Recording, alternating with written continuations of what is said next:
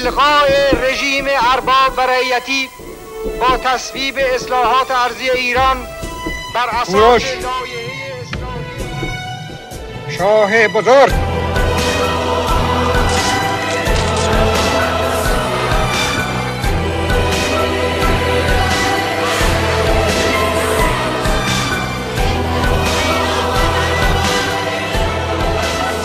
الله مکرر تصریح فرموده بود. که به نام ملت هم صدای با ملت و برای ملت گام ها و صداهای خود را برداشته و بلند کرده.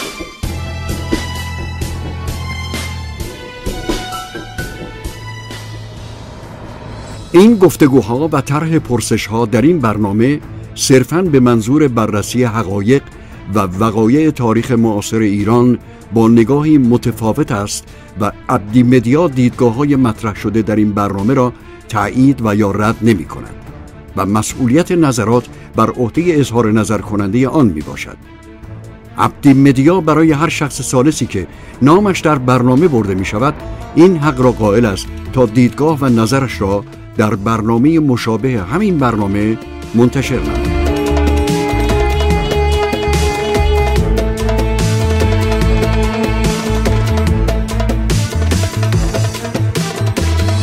معمولا مصاحبه رو از دهه اوایل دهه 50 و اواخر دهه 40 شروع می‌کنیم. اون چیزی که خاطرتون هست.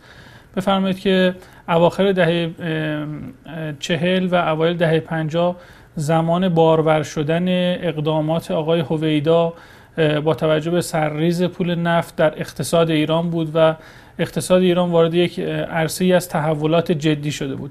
اون دوران وضعیت اقتصادی و وضعیت معیشتی مردم به چه صورتی بود؟ بله بسم الله الرحمن الرحیم. من این نکته را بکنم که متاسم من در اون دوران خارج از کشور بودم. من سال 47 رفتم آمریکا و تو 55 برگشتم. دانشگاه کانزاس. دانشگاه کانزاس. دانشگاه کانزاس در دانشگاه ایالت کانزاس آمریکا در مرکز آمریکا. و سال 55 با اخذ درجه دکترا در فیزیک هسته‌ای به ایران برگشتم. لیکن یقین داشتم شرایط اون روز چه شرایط اقتصادی و چه شرایط سیاسی اصلا مناسب من, من نبود. دیگه یقین داشتم به من کار نخواهند داد و یقین داشتم که حداقل دندان خواهم شد و ممنون خورد. اما در خارج از کشور به فعالیت های زیادی که ما عرض بکنم که در انجمن های اسلامی دانشان آمریکا و کانادا داشتیم در جریان دقیق و ریز مسائل اجتماعی سیاسی و اقتصادی کشور بود. همونجور که می‌دونید در سال 1353 قیمت نفت افزایش پیدا کرد و درآمد ارزی کشور افزایش خیلی زیادی پیدا کرد. به طور که می‌گفتن که شاه دستور داد که تمام پروژه ها مثلا بودجهش دو برابر بشود. یه پول بسیار آورده اما در این حال به علت عدم مدیریت صحیح و به علت فسادی که در سیستم مملکت وجود داشت مشکلات حاد برای مملکت وجود داشت. یکی از مشکلات بزرگ که بالاخره ضربه خوبی هم به شاه زد مثلا آب وقت همین آب بود. سال 55 و 56 خیلی روزا مثلا نصف روز برق نبود و آب نبود. و خاموش های گسترده در کشور ایجاد شد. خب برق هم می‌دونید که در حقیقت موتور حرکت تمام صنایع و تمام زندگی هستش. چون پول زیادی داشتن موقع شاه دستور داد که از هر جای دنیا هرچی نیروگاه گازی می‌توانن تهیه بکنن و بیارن. خیلی از نیروگاه گازی رو کشور دیگه ای سفارش دادن به دستگاه سازنده اروپایی. خب رابطش هم خوب بود. تمام اینا شاه خرید و آورد و این نیروگاهش ره که بوده 50 تا نیروگاه گازی داشت باید گازی داشت. غیر از کشورهای مختلف. بوده مجموعی از کشورهای مختلف بلژیک و آلمان و کشورهای مختلف. هر جا که دیدن یه نیروگاه گازی چون نیروگاه گازی خیلی سریع نصب میشه و خیلی سریع می‌تونه وارد مدار بشه. بنابراین هر مقداری که توانستن از اینجا خریدن و آوردن و در این حال مثلا خاموشی ها ادامه داشت. چون آب مربوط به خاموشی بود. خب مربوط به برق بود. اونجا هم کشور دچار مثلا تابستان 56 57 خاموش های گسترده برق بود و همچنین قطع مداوم آب. عدد اقتصادی آمارهاش هست ببینیم. مثلا فرض کنید که رقم همه درآمدی که داشتن اینا اون موقع ما خود 70 تا 80 هزار تا روستا داشتیم. از این روستا حد اکثر 2500 تاش داره برق بودن. اونم روستاهای کوچیک و ده شهر آباد مثل استان گیلان مثلا. که روستاش هم عملا بس به شهر هستن اینا. این روستا بود. و بقیه شهرها و استانهای به خصوص تو رفته مثل سیستان بلوچستان خراسان جنوبی اینا به شدت عدد برق در مدیه بودن و میشه گفت کمتر روستایی بود که در این استانهای محروم داره برق باشه. طبیعتا وقتی برق نبود خب صنایع هم نمی‌تونن اونجا رشد پیدا کنن. حتی دانشگاه مرکز علمی صنعتی نمی‌تونن رشد کنن بنابراین شرایط شرایط بسیار دردناکی بود که حتی امام بار در صحبتش فرمودن که ما شنیدیم در مثلا استانهای سیستان و بلوچستان مردم بچه هاشون برن برای مثلا علف های صحرا رو می‌خورن. یعنی وقتی شرایط مملکت از لحاظ اقتصادی علا رقم این درآمدها که بود هم به علت عدم مدیریت صحیح و هم به علت فساد فراوانی در دستگاه بود. از این درآمدهای خیلی بالای نفت هم نتوانستن تحول زیادی در اقتصاد مملکت ایجاد و خب یکی از اعتراضات اصلی مردم در سال 56 جف هم مسئله اقتصاد بود. شما با بورسیه بنیاد علوی تشریف بردید به امریکا یا با هزینه خودتون؟ من کلا با هزینه خودم و بعدم هزینه یه مقدار خیلی کمی که تونستم تامین کنم که مثلا یکی دو ترم اونجا از کنم خودم تامین بکنم. و بعد از خب در دانشگاه کار گرفتم دیگه. همون زمان که درس میخوندم در دانشگاه هم درس تدریس می‌کرد توی اون زمان خب حالا توی هم... شما کی برگشتید از امریکا؟ من دقیقا 23 مهر 55 دقیقا سال 55 برگشتید بعد شما توی خارج از کشورم ریاست انجمن اسلامی رو داشتید دیگه. این انجمن اسلامی تشکیل داده بودی؟ من از همون روزهای اولی که در آمریکا بودم حتی قبل از اون که در ژاپن بودم سال 1344 و جزء انجمن اسلامی بودم و جزء بنیانگذار انجمن بودم. من که رفتم در آمریکا اونجا انجمن های اسلامی بود مخصوص کل مسلمان های جهان. بیشتر هم عرب ها کنترل می‌کردن. تشکیل به نام MSA مسلم Student Association. که بیشتر دست عرب ها بوده اینا.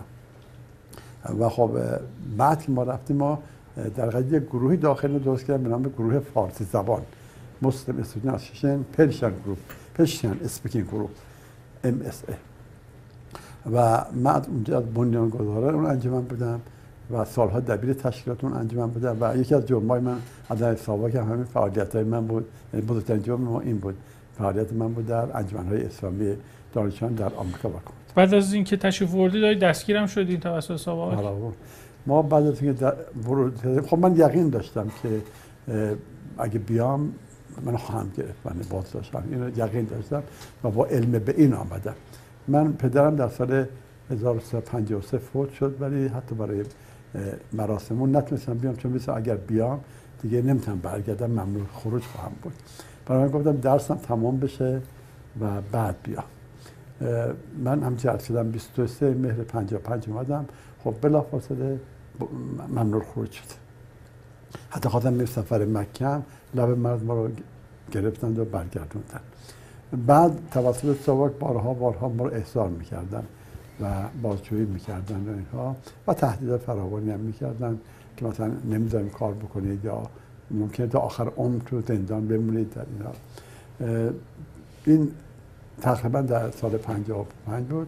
چندین بار هم حمله کردن خونه و محالای ما و یک بارم که در حال پخش اعلامی این دیگه سال 57 شده بود. اعلامیه امام که فرمودن سرباز از سربازخانه فرار بکنن. ما اون اعلامیه رو بین همین سربازای حکومت نظامی پخش می‌کردیم که خدا رحمت کنه مرحوم دکتر شهید قندی دکتر شهید دکتر محمود قندی و همچنین دکتر سید کمالی نیکروش استاد دانشگاه و وزیر کشور بعد از انقلاب بازداشت شدیم و به در به دادگاه نظامی ما رو بردن اونجا. چون در داخل ماشین یک از این صدای چاقوهای کوچیک دینتی بود که دانشای من برای من برده بود. گفتن این شما قیام مسلحانه کردیم و این پادگانی که اون موقع پادگان باغ شاه الان پادگان هور هست مدت در اونجا داشت. آیا توی شعارهای زبان انقلاب آیا شعار مرگ بر آمریکا هم شما شنیده بودید قبل از انقلاب؟ قبل از انقلاب؟ خیلی قبل از انقلاب شعار مرگ آمریکا؟ بله. ببینید ما اصولا هم وقت آمریکا بودیم تو خود آمریکا هم ما شعار مرگ بر آمریکا رو می‌دادیم. ما تو خود آمریکا هم شعار مرگ بر آمریکا رو می‌دادیم. و خب امام قبلا بارها فرمودن که تمام مصیبت ما از آمریکا هست و یار فرمودن رئیس جمهور آمریکا منفورترین فرد برای ما هست. ما این شعارها رو هم موقع می‌دادیم. اون موقع جنگ ویتنام بود. حتی علیه جنگ ویتنام در خود آمریکا هم فعالیت می‌کردیم. اما خب تکیه اصلی در عرض بکنم مبارزات ایران و نهضت ایران مرگ بر شاه بود و کنم که مخالفت با رژیم شاه. آمریکایی‌ها باتون برخوردی نداشتن؟ شعار مرگ بر آمریکا می‌دادیم دانشگاه که ما بودیم چرا برخوردگاه می‌شد؟ بعد هم گرفتار می‌شدن. دانشگاه ما دو سه تا دانشگاه توی جریان جنگ ویتنام و بحث مرگ بر آمریکا. و حتی مد شده بود که کلمه خود کلمه آمریکا رو با املای غلط می نوشتن جای سی ای با کی ای می نوشتن که یعنی. دو, دو تا دانشگاه بود که خیلی شلوغ شده اتفاقا. یکی دانشگاه برای همین مبارزاتی که داشتن مخصوصا موقع بیشتر جنگ علیه جنگ ویتنام بود. یکی دانشگاه کنت آمریکا بود که اونجا چهار تا دانشجو کشته شدن. و یکی هم دانشگاه ما بود دانشگاه کانزاس که اینقدر بالاخره فعال بود اینا که تو شهر لورس که شهر خیلی کوچیکی بود شهر 45 هزار نفره بود که در 25 هزار نفرش دانشجو هیئت علمی بودن. جمعیت شهر کمتر 20 هزار نفر بود. تو این شهر به این کوچیکی حکومت نظامی برقرار شد. یعنی اینقدر فعال شده بودن اینا این شهر این دو تا دانشگاه در مبارزات بیشتر اصلا فعالیت های دانشگاه ایرانی بود و بخصوص در استان در شهر لورنس کانزاس تقریبا همونا با عرض بکنم که حرکت های انقلابی بود که بیشتر توسط دانشجویان ایرانی بود. برخوردم با می‌کردن اما در این چون اونجا خب بالاخره گروه های مختلف هم بودن تو خود آمریکا هم اون موقع زمان مثلا نیکسون و یک کاندید دیگه بودن مکاون. چون اینها هواداران مختلفی داشتن. نمی‌تونم با خودم اینا هم بر خودم بکنم بنابراین یه مقدار مخالفت با جنگ از خود آمریکایی هم شروع شده بود. مخصوصا در دانشگاه آمریکا برای نیکسون و توسط نمایندگانی که از دموکرات ها بودن و مخالف جنگ بودن اون موقع در زمینه فیزیک هسته‌ای مطالعه فرمودیم. وضعیت بحث فناوری هسته ما تو کشور چی بود قبل از انقلاب؟ آیا شما با آقای اکبر اعتماد ملاقاتی داشتید با توجه اینکه تو این زمینه درس خوندید؟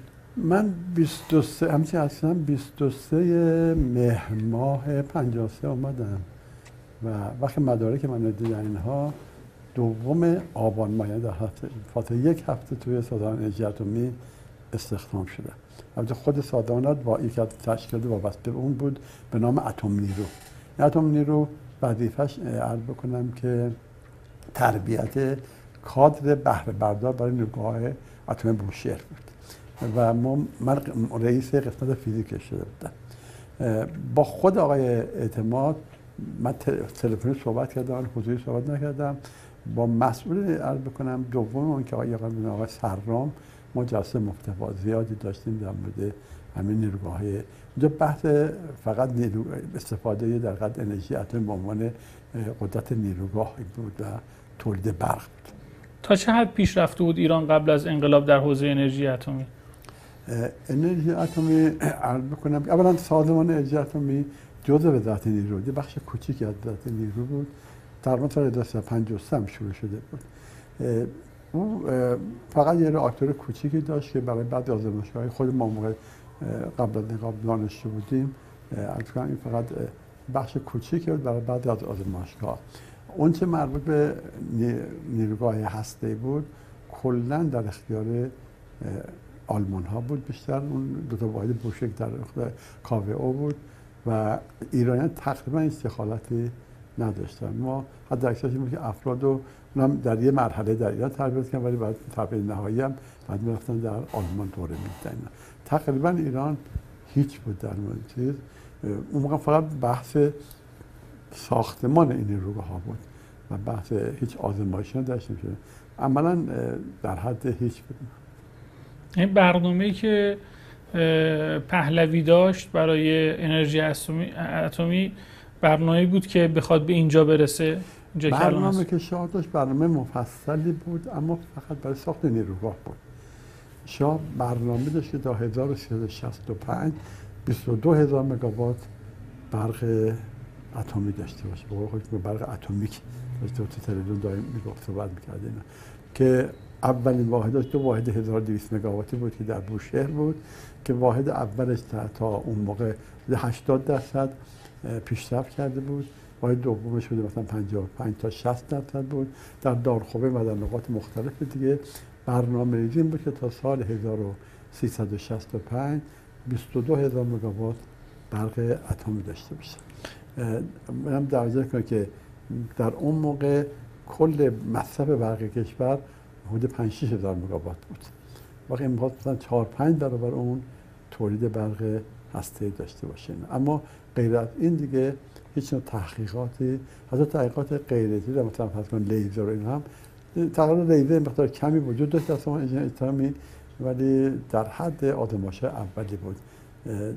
چیز واقعا قابل اینکه در حد صنعتی باشه خیلی وجود نداشت. چیزی که شاه می‌گفت معقول بود؟ چیزی که شاه می‌گفت معقول بود؟ اون چیزی که می‌گفت 5 6 برابر می‌تونیم تولید کنیم معقول بود؟ شاه اصولا یک برنامه بلند پروازی داشته که بخصوص بعد از اون سال 53 که مسئله درآمد ارزی افزایش پیدا کرده اون من آمریکا بودم یه با تلویزیون اونجا اعلام کرد که شاه اومده اینجا اون هم انشا هم می‌گفتن. و تجهیزات نظامی که خود ارتش آمریکا هم نداره سفارش داده بود. و تعبیرشون این بود که فقط طرح اون مثلا فرض کنه هواپیما یا موشک یا اینا رو تخته کشیده بودن.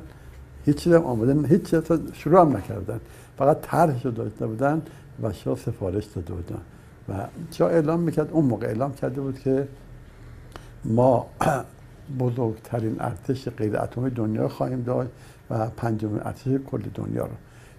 اون چی می‌گفت برای 22000 مگاوات؟ خیلی بلند پروازانه بود و بعید بود که حتی اگر شرایط هم خوب بر اون پیش می‌رفت و حتی اون اعتراضات هم نبود حتی درآمد ارزی افزایش پیدا می‌کرد اون مقدار امکانش یقینا نبود. ولی می‌شد مثلا این دوتا واحد نیروگاه بوشهر رو مثلا تا سال 62 63 یا 64 حد اکثر ما دو تا واحد 1200 مگاواتی یعنی 2400 مگاوات برق داشته باشیم.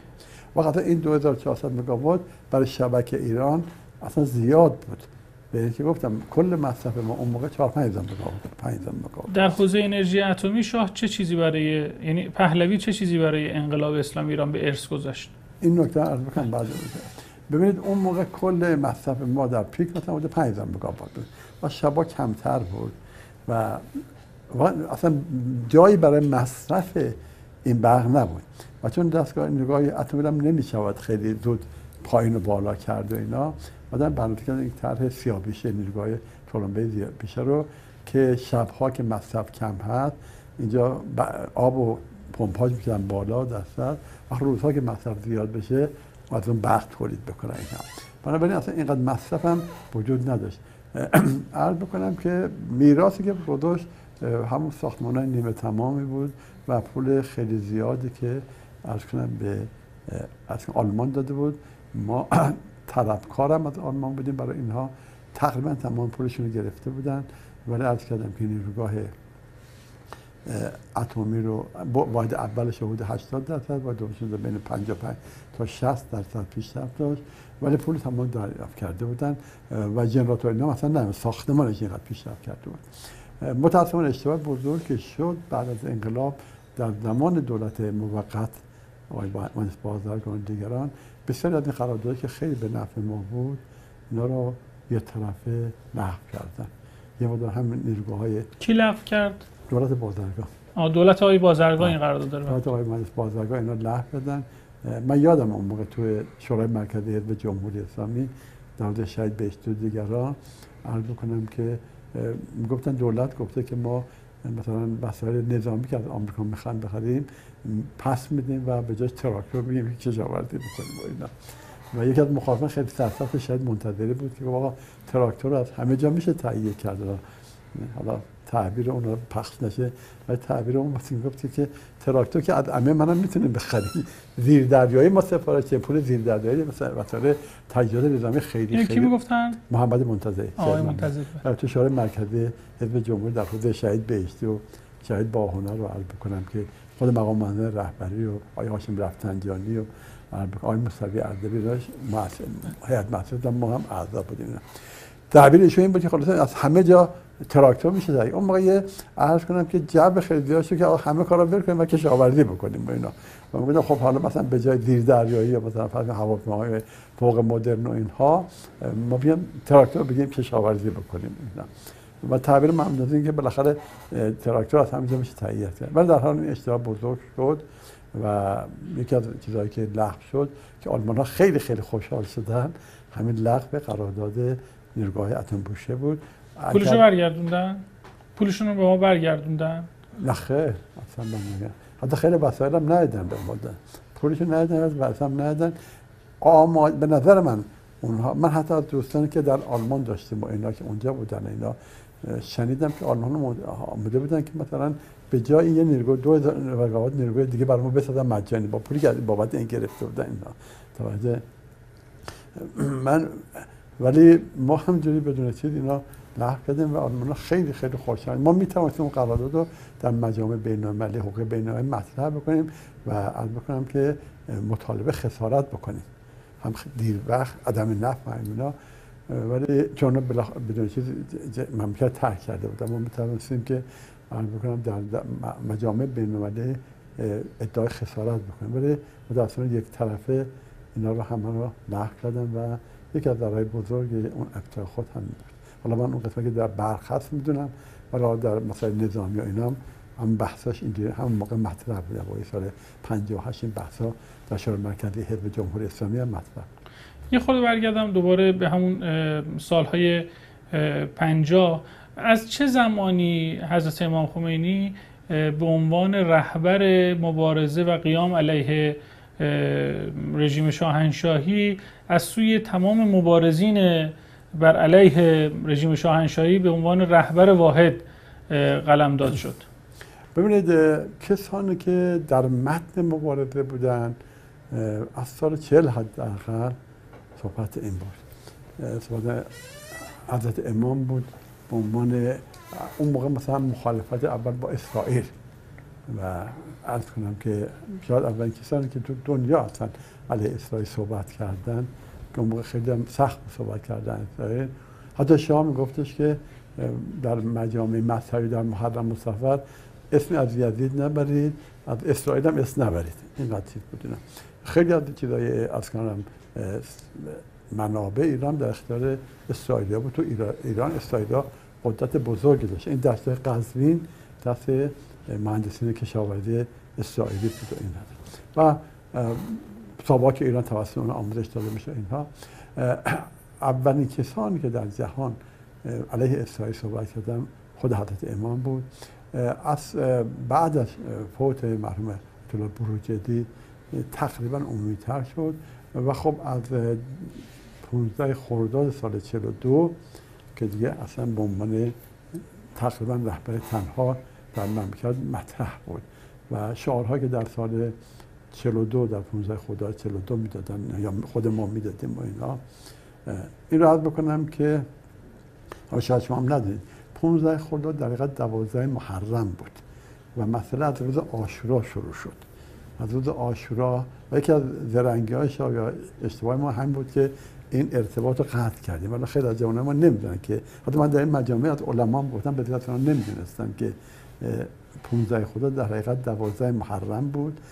و شروع شد هم در محرم روز آشورا بود که ماها جمع شدیم که مسجد پایین شب و مسجد حاج الفتح که اونجا برای مراسم عزاداری. من سال اول دانشگاه بودم جمعشم برای اول دانشگاه. اونجا بود به عنوان شعار اصلی شعار حمایت از امام بود. قوم دشت کربلاست فیضیه قدگاه هر رودش آشوراست خونجگر علما. شد موسم یاری مولانا خمینی یا صاحب الان این از اون روز ده محرم سال 42 یا 13 خرداد سال 42 دیگه تنها صدای بزرگ اصلی در ایران حمایت از امام خمینی خب،, خب بعدش که عرض بکنم که 15 خرداد شد خب, خب امام بازداشتن که اشتباه بزرگش هم همین بود دیگه. اونم که نمی‌دانستن وارد مبارشن و فهمیدن. و خب جانب 15 خرداد اتفاق افتاد. بعدش مثلا تبعید حضرت امام بود به ترکیه و بعدم عراق که دیگه از اونجا به بعد به عنوان رهبر اصلی انقلاب هر کسی هم تو ایران صحبت می‌کرد. حتی عرض بکنم که کمونیست ها مارکسیست ها که الان گروه کوچیک هم در ایران بودن اینا از امام خمینی به عنوان رهبر اصلی انقلاب صحبت می‌کرد. آجا میگن شاه آدم دلرحمی بود امامو نکشت.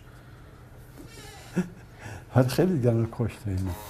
شاه نمیشه گفت در نباشه می‌دونست که اگر بکشه چه, چه اتفاقی خواهد چون امام رو گرفت ممکنه همه می‌دونه که اون اتفاق بزرگ 15 خورده افتاد. این فقط برای اینکه امام بازداشت کردن. در با عزت و احترام بازداشت کردن. رفتن خواهش کردن که مثلا ماشین بشه و اینا. ولی میدانه شاید می‌دانست که عرض بکنم که اگر دست به قطع امام می‌داد دیگه خودش خیلی سریعتر اتفاق میفته حاجا امام تئوری اقتصادی هم داشتن زمان قبل از انقلاب توی صحبتاشون نکته یا حرفی که نشون دهنده تئوری اقتصادی باشه از امام؟ برید آنچه در از حضرت امام در محافل عمومی هست بحث های سیاسی امام اما بحث های فقهی امام بحث های کلامی اسلام بحث های فلسفی امام و همچنین بحث های اقتصادی امام بسیار بسیار. عرض کنم که حالا شعارهای اقتصادی که دادن عرض کنم که خب اینا هستش بریم. ولی این تئوری اقتصادی امام و درس اقتصادی اونو فقط در مجامع علمی و فقهی مطرح میشه برای عموم نبود. یه مقدار باز بریم جلوتر. توی فرانسه که امام تشریف داشتن بخشی از اعلامیه های امام از رادیو بی بی سی دوچوله و شبکه های خارجی پخش می‌شد و یه جورایی کمک می‌شد به اطلاع رسانی از منویات امام برای مردم. بعضی ها میگن که در واقع به خاطر اینکه بعد از کودتای 28 مرداد یه جوری دست انگلیس ها و آمریکایی ها قطع شد. اتفاقا شاه هم همین باور رو داشت که چون من پشت کردم به انگلیسی ها و سعی کردم که این چشم آبی ها رو دستشون رو قطع کنم نسبت به منافع نفتی ایران یا منابع نفتی ایران اونها اومدن و من رو کنار گذاشتن. یعنی انگلیس ها و امریکایی ها من رو کنار گذاشتن به سراغ امام خمینی رفتن.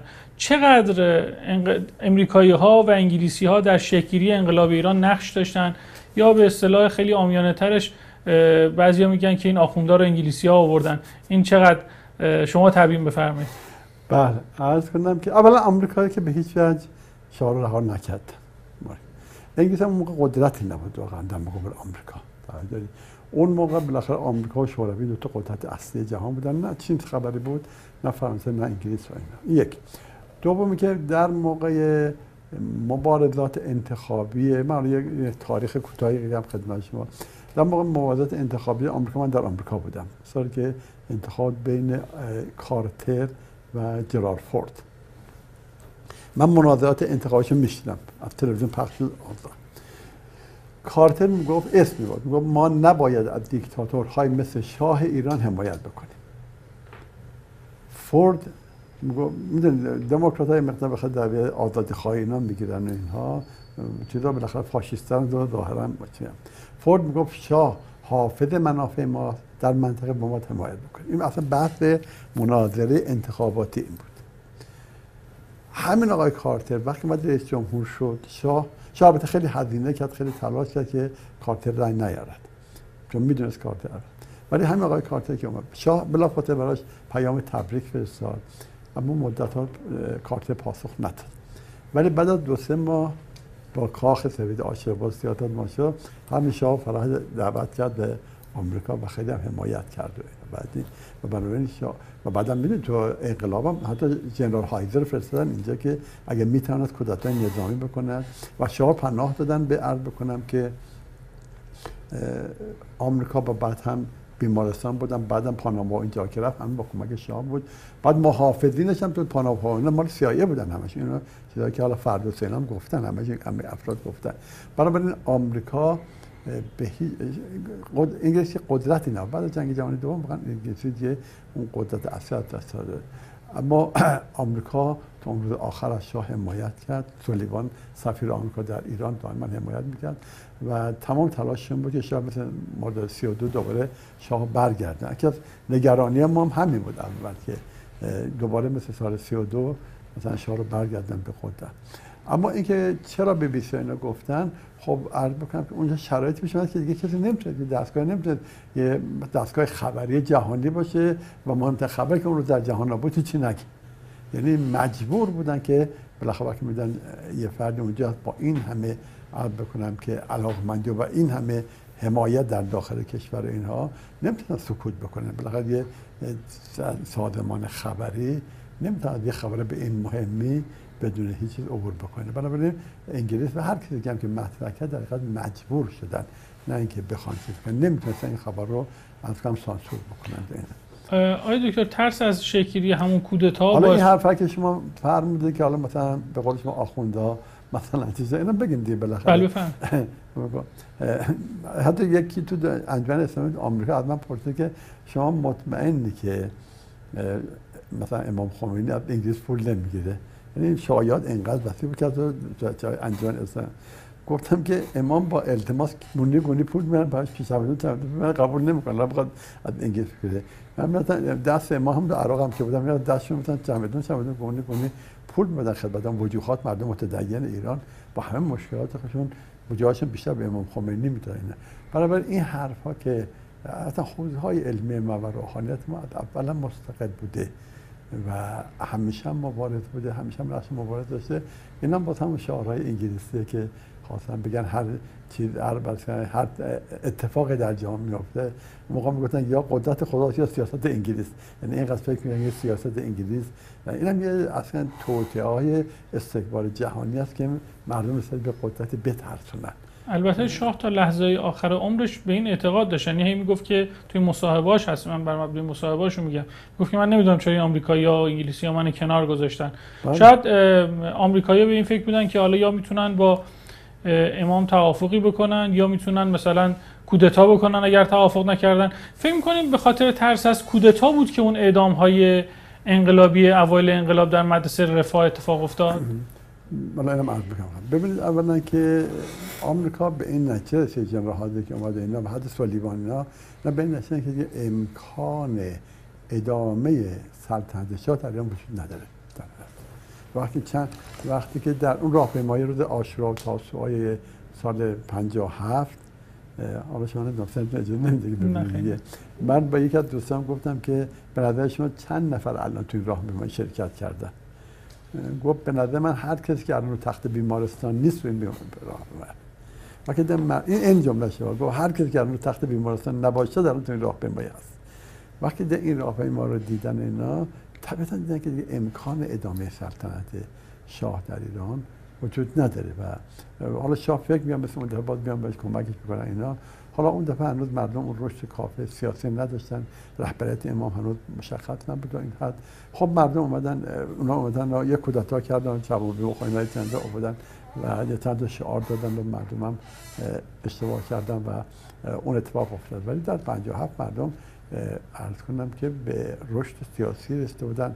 از امام پرسیدن اون موقع پرسیدن که سربازان شما کجا هستن؟ قبلا سربازان من الان در صلب پدران و مادرانش هستن. نمی‌دونستن که آینده در اون هست. و بالاخره در اون سال 57 این اتفاق افتاد. بنابراین اون انتظار شاه خب شاه حقیقتا خیلی خدمت کرده بود اینا. ولی بالاخره آمریکا که نمیاد خودشو فدای یک مهره کاملا سوخته بکنه اینا و می‌دونست که دیگه امکان نیست. بعدم گفتن شاید مثلا بشه عرض بکنم که کودتای نظامی بشه. جنرال هایزر رو آوردن به همه فرماندهان ارتش دستورن که از جنرال هایزر حمایت بکنن. شاید که بتواند کودتا بکنند در امکان کودتا هم دیگه با این جریان نیست. وقتی کل مردم الان صدای خمینی میگن. دیگه امکان کودتا هم نیست. و بنابراین آمریکا مجبور شد که یک حقیقت رو بپذیره. بدون که به اون علاقه داشته باشه. البته بعد از انقلاب هم توتای فراوانی کردن که حالا فرصت بود من بله، من منظورم اینه که آیا به خاطر همین ترس از کودتا بود که اون اعدام های پشت بام مدرسه علوی اگه اشتباه نکنم. چند تا انتباه بود؟ چهار نفر بود. پشت بام رفت. پنج نفر بودن. چهار نفر یا پنج نفر بود. بله. در یکیشون خسروداد بود.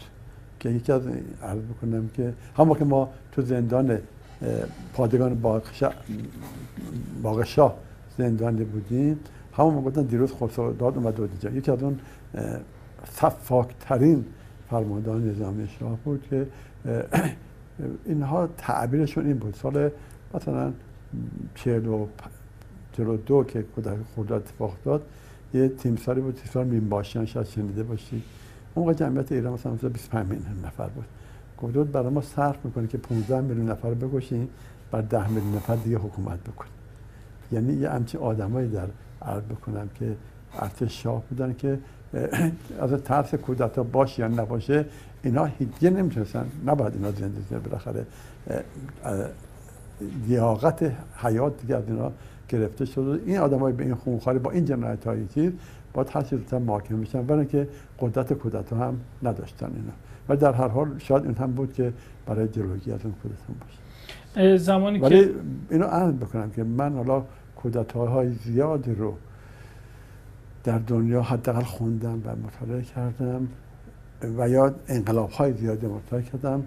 کم هزینه ترین انقلاب در دنیا انقلاب اسلامی ایران بود. حالا ببینید کل اون کشان که از رژیم سران رژیم گذشته اعدام کردن اینا تعدادشون چند نفر بود؟ به 200 نفر حتما نمی‌رسه. از کل ساواک و ارتش و همه اینا.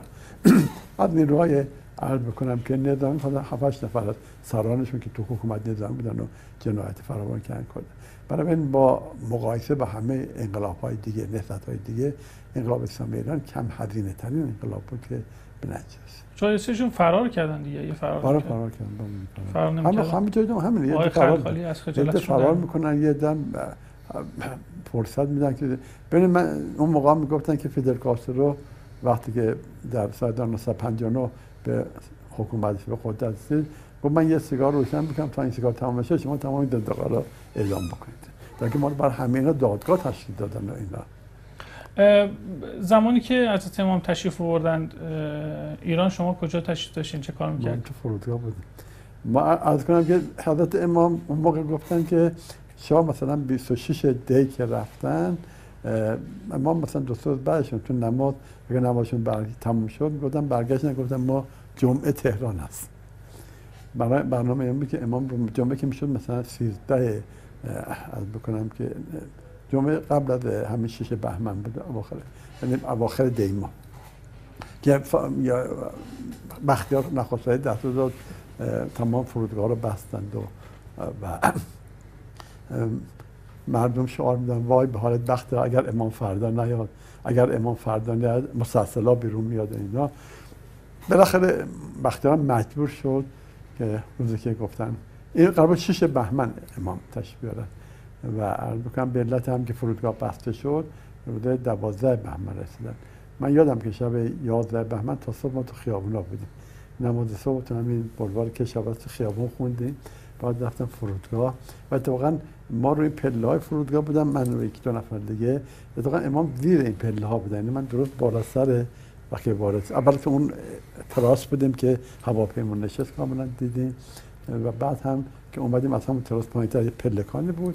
و امام پایین پلکان بود با مرحوم اسد احمد خمینی با هم بوده و ما مثلا چهار پنج متر بالاترشون دقیقا اونجا بعدش هم خب قرار بود که با امام بیام. اینا تا اون سیل جمعیت همه رو برد و حتی مسیر امام کلا تغییر کرد. امام گم شده بود چند ساعتی؟ امام گم شدن جالب بوده که آقای ناطق نوری و بودن که من خودش شنیدم که با یه پیکان امام رو برده بودن و ما گفتن که می‌خوام بریم جمادان اون طرف ها و خونه یکی از بزرگان اونجا.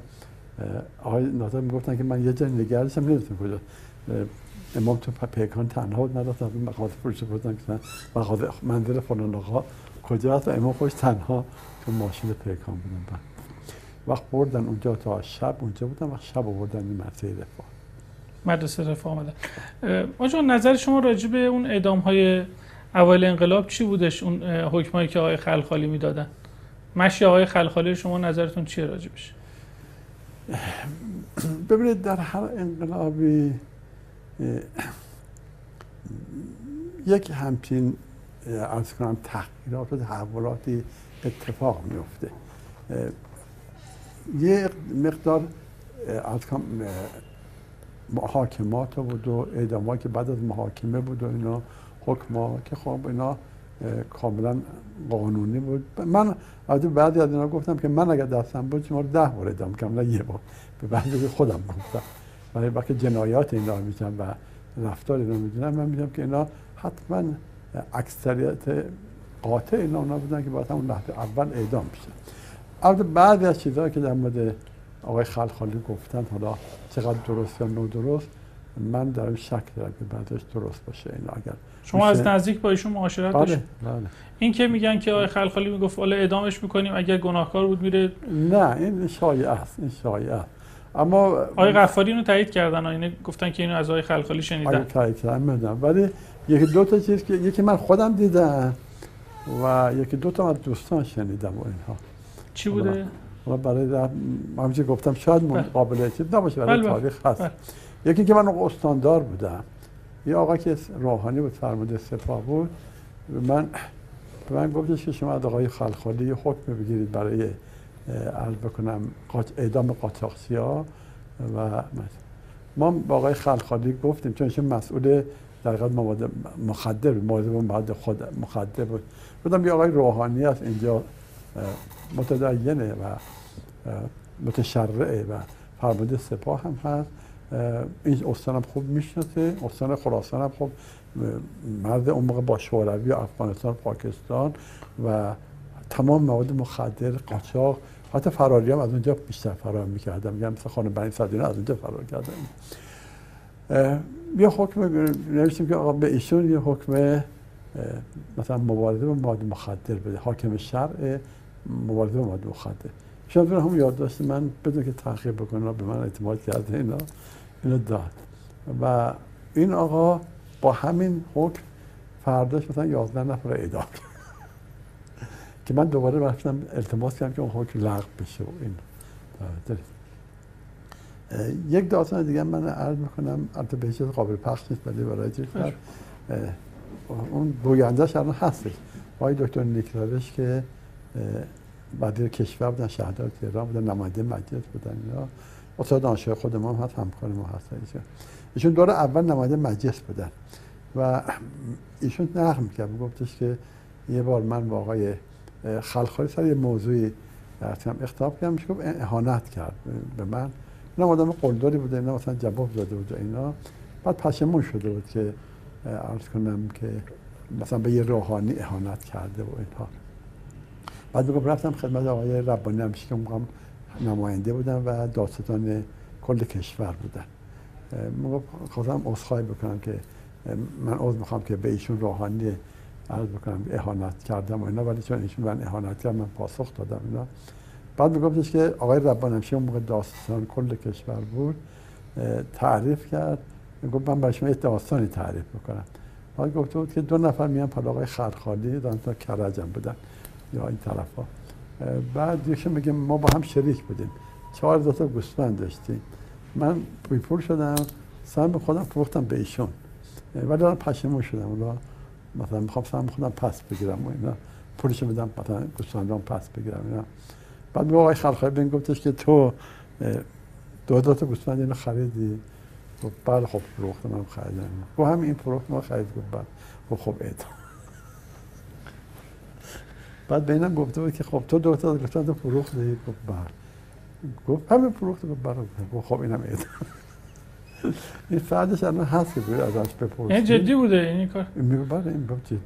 من از این گفتم می‌تونم برای خودشم بپرسید هست الان زنده. میگه آقای لبانی امشه این مطلب گفت اینا از استاندار هرمزگان هم شنیدم که گفتش که ایشون اومده بندر عباس. بعد گفتن این آقای فرماندار بندر عباس قبل از انقلاب چماقدارا رو انداخته و این حکم به همین ترتیب دستور اعدام داد. بعد مثلا اون موقع بنده خدا اصلا هرمزگان نبود تهران اون بعد این این تعبیر که گفتن که خب اگر گناه باشه شهید محسوب خب اگر گفتن در این رابطه گفتن عرض به خدمت شما که شما راجب آی هویدا چیزی شنیدین؟ یعنی راجب اعدامه این به نظر شما کار خود هویدا. هویدا؟ بله بله. آقای هویدا رو بله. ما اون موقع مخالف اعدام هویدا بودیم با اون سرعت. به دلیل اینکه منم شنیدم که اعضای حزب جمهوری مخالف بودن بعضیشون. بله ما حتی حضرت امام هم شنیدم که مخالف بودن یه نامه‌ای دادن آقای خلخالی معطل کردن بعد از اعدام. اینو اگه شما می‌دونید اینو من در نیستم ولی علت مخالفت این بود که ما می‌گفتیم که بالاخره اون 13 سال عرض بکنم که نخست وزیر بوده و کلی اطلاعات مملکت رو دارد و این اطلاعات می‌تونه برای خیلی مفید باشه. برای که دقیقا همه کاره بوده.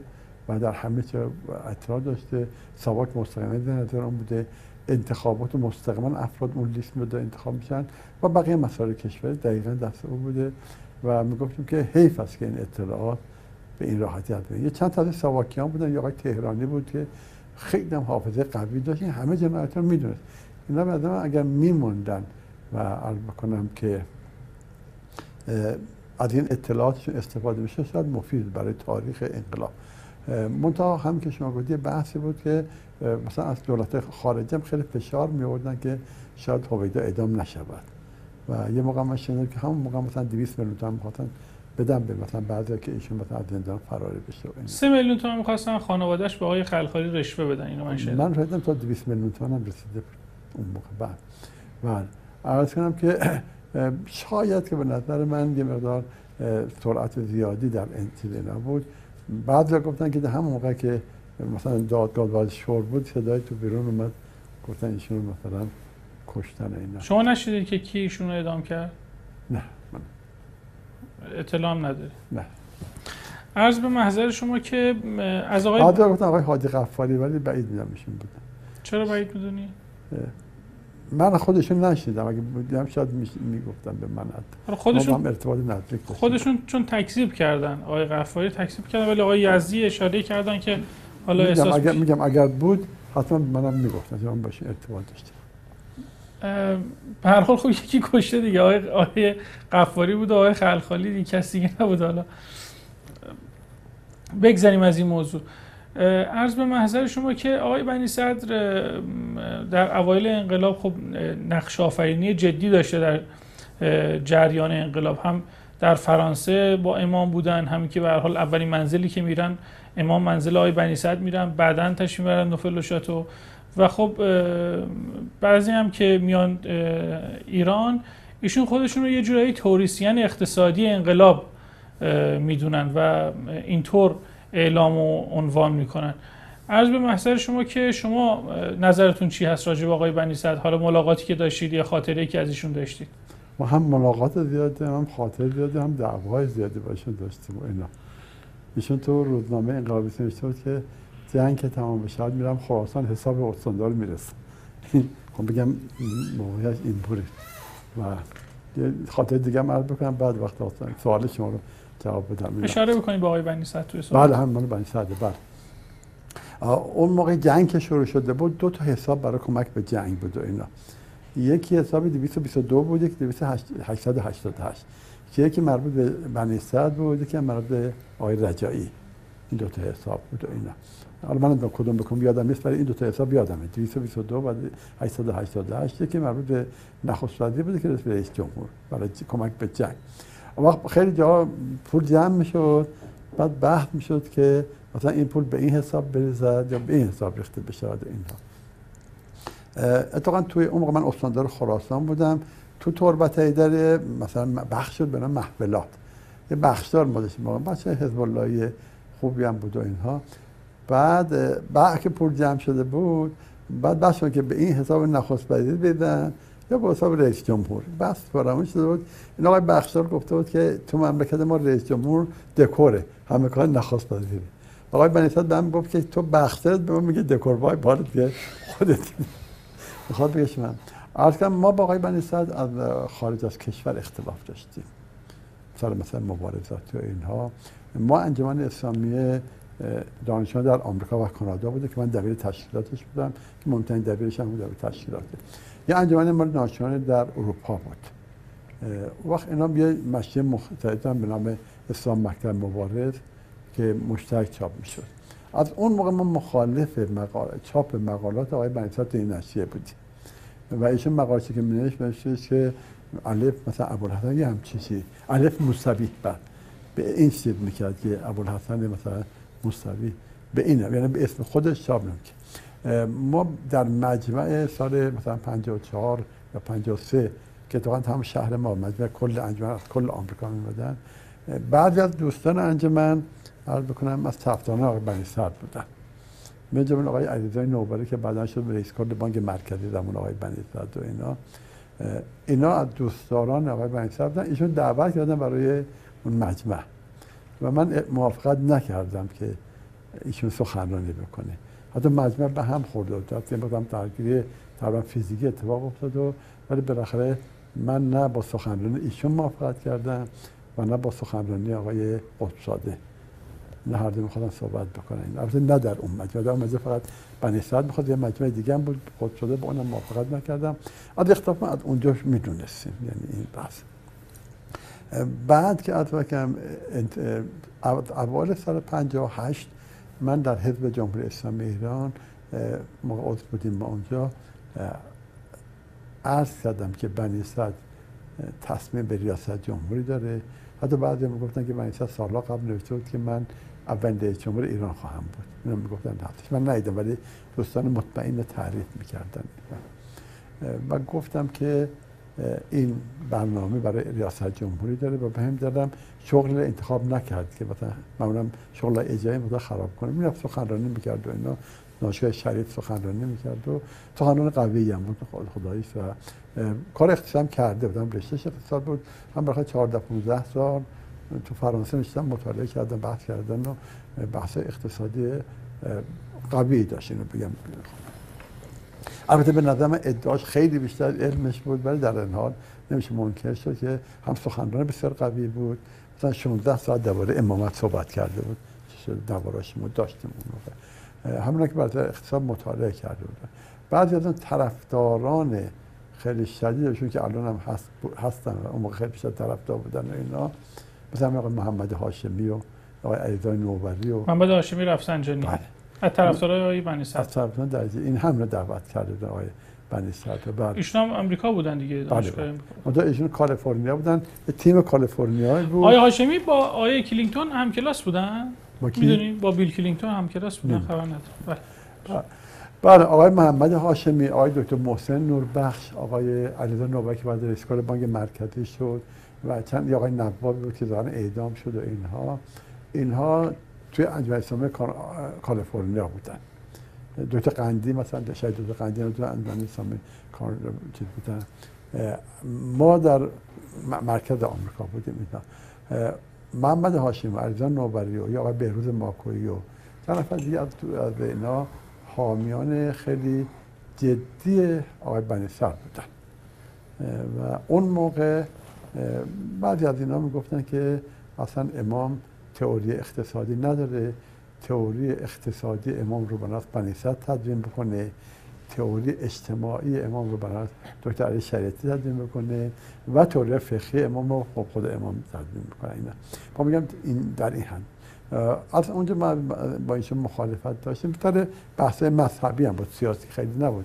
من با بحث مذهبی ایشون و مثلا دلایلی که برای توحید و اینا می آورد و مثلا مثال که می‌زد و اینا که مثلا مثلا فیزیکی بودیم من بلند بودم اینا. بیشتر بحث علمی و سیاسی بود تا بحث مذهبی.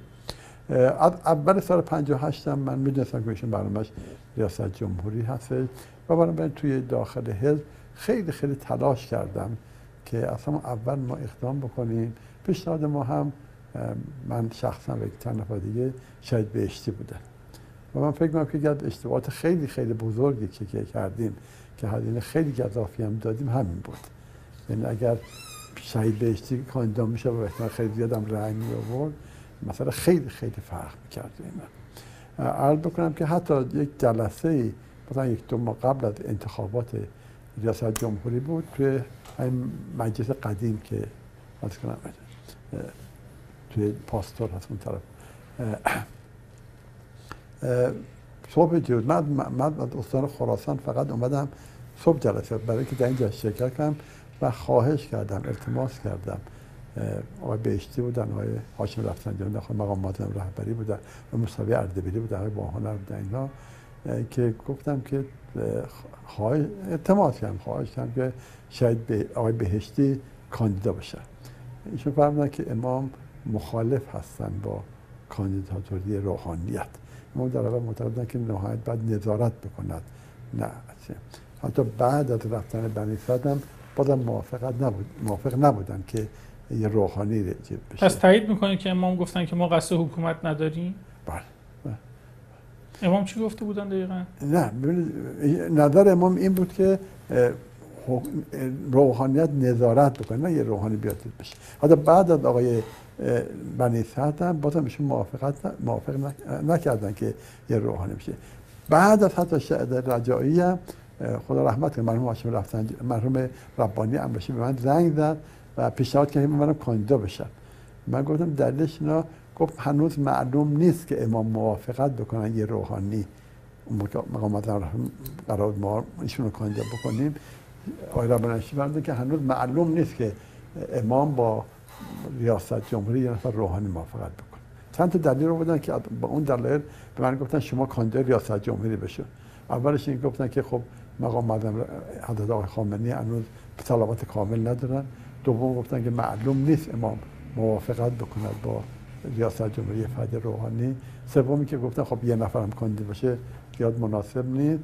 چهارمش که من متقاعد که من کاندید شدم. در چهارمش گفت اگه شما کاندید بشه خطر رو آقای خامنه‌ای کمتر میشه و من به این علت کاندید داشتم که خطر رو آقای خامنه‌ای کاندید برای می‌خوام بگم که امام در اول مخالف بودن چون پس رقیب آقای خامنه ای هم بودید توی, توی انتخابات چیز رقیب آقای خامنه ای هم بودید بله دیگه. سر شخص سر شخص اونجا بودم. به همین دلیل که آقای ربانی همیشه گفتن. عرض بکنم که بنابراین من گفتم که گفتم که امام موافقت نمیفرمایند که یک نفر روحانی رئیس جمهور بشه. من گفتم پس آقای شیبانی کاندیدا بشه. اینا چون موجه ترین پرده و وقتا جوان ها دانشگاه خیلی خیلی اعتقاد چون تو مبارزات ایشون ما خودمون تو موقع دانشجو بودیم دیده بودیم و اینا به عنوان فرد بسیار مبارز مطرح. در هر حال خب اینم نشد و می‌دونید که حزب جمهوری اسلامی بشه بزرگ که کرد. اول اومدن از کنم که آقای جلال فارسی رو کاندیدا کردن که اون هم خود بعد اولا خاطر تابعیتش. به خاطر بحث تابعیتش بله. بعد عرض بکنم که بعد از اون خب اومده از منیست حمایت کرد. اون موقع میده که روحانیت مبارز از منیست حمایت کرد. جامعه روحانی جامعه مدرسات علم قوم از دکتر حبیبی. همون موقع هم خب من بانک استاندار بودم و اینا تمام تلاشم تو استان کردم با مسئولین و بزرگان صاحبان رأی. بعد صحبت کردم و گفتم مشکلات آقای بنی رو که می‌دونستم من. اما من اتفاقات می‌تونم پیش بینی بکنم. اینا به دلیل شناختی که ازشون داشتم اینا. خب دیر شده بود فرصت اینکه تبلیغ بکنیم. با تلاش می‌کنم شاید انتخابات به دور دوم برسه ولی متاسفانه اینجور نشد و آقای بنی رأی آوردن به نظر شما آقای بنی از قطار انقلاب پیاده شد یا پیادهش کردن؟ از کجا؟ از قطار انقلاب آقای بنی پیاده شد خودش یا پیادهش کردن؟ هیچ از سوار قطار انقلاب نبود به نظر من. ایشون خودش از انقلاب بزرگتر می‌دونست. متاسفانه. توجه دارید. من من می‌کنم که ایشون و تعدادی از افرادشون خودشون از انقلاب بزرگتر می‌دونستن اینا. اینو من مستند عرض می‌کنم. و اگر فرصت باشه در چه خواهم گفت و اینا در دارید. مثلا فرض کنید که همون موقعی که قانون اساسی رو می نوشتن شما می‌دانید که قانون اساسی اولیه یک دویست اصل داشت ولی اصل ولایت فقیه این پیشنویسش دقیقا اصل ولایت فقیه توش نبود. اون وقت بالاترین مقام اونجا رئیس جمهور بود. فرمانده کل قوا رئیس جمهور. تمام اختیارات که الان با ولایت فقیه هست تنظیم کننده روابط بین سه رئیس جمهور بود اینا بعد اصل ولایت فقیه توسط شاید عادت دیگر مطرح شد. و در حقیقت بسیار اختیارات که در پیشنویس به رئیس جمهور داده شده بود گرفته می‌شد و جزء اختیارات ولی قرار می‌گیره این مطلب من شخص آقای هاشمی هاشمی نژاد نشیندم خدا رحمت کنه. شاید هاشمی نژاد موقع نماینده خبرگان بود. می‌گفت هر یه قسمتی که عرض بکنم که از این قسمت دادم میدم به ولایت فقیه مثل مثلا یه قسمت از باره وجود بنی صدر کم می‌کنن نه همه رو در خودش می‌دید. یعنی خودش رئیس جمهور میده و همه اینا رو هم در خودش می‌دید اینا. بعد تعبیر خیلی زشتی هم داشت که مثلا ولایت فقیه بعد مثلا کار بکنه اینا. می‌خوام بگم که ایشون به نظر من هیچ وقت سوار چیز نبود. قطار انتخاب نبود خودش چیز بود. بنا اون حادثه 14 اسفند واقعا فاجعه بود که ایشون ایجاد کرد برای انقلاب و اینا. و خب من همه اینها رو می‌دونستم واقعا. حاج بریم سراغ بحث تسخیر سفارت امریکا آیا به نظر شما حضرت امام با گرفتن سفارت امریکا و تسخیر اون موافق بودن؟ نظر خود شما چیه؟ اصلا این کار کار درستی بودش؟ ببینید از کنم من اون موقع ایران نبودم یه سفری داشتیم عرض بکنم به کشور پرتغال با آقای محمد منتظری و با عرض بکنم که جلالدین فارسی اینا یه کنفرانس بود برای حمایت از مبارزات فلسطین. موقع بیشتر فتح بود توی سازمان فتح یا خانم فرانسوی اومد من گفتش که دیشب سفارت آمریکا رو گرفتند و اینا. عرض بکنم خدمتتون که حالا به دلیل مختلف که اونجا شرایط شرایط خوبی نبود ما به اینا گفتیم که خوب نیست ما اینجا باشیم. من فرض کنید که کنفرانسی که بنا بود برای مثلا حمایت از مبارزات فلسطین را باشه. مثلا زور مشروبات الکلی سرو می‌کردن. ما گفتم تو آمریکا زور کسی مشروب نمی‌خوره. من بخواد سر کار بعد شب اقلا می‌خوره که بخوام. من گفتم خوب نیست برای ما که به عنوان نماینده انقلاب اسلامی اومدیم اینجا. ببینیم که مثلا چه پیشین شده. اومدیم بیام آقای یاسر افراد اومد گفتش که چرا میرید اینا؟ گفتم کار داریم. گفتش خب پس بیاید مثلا لبنان همدیگر ببینیم و اینا.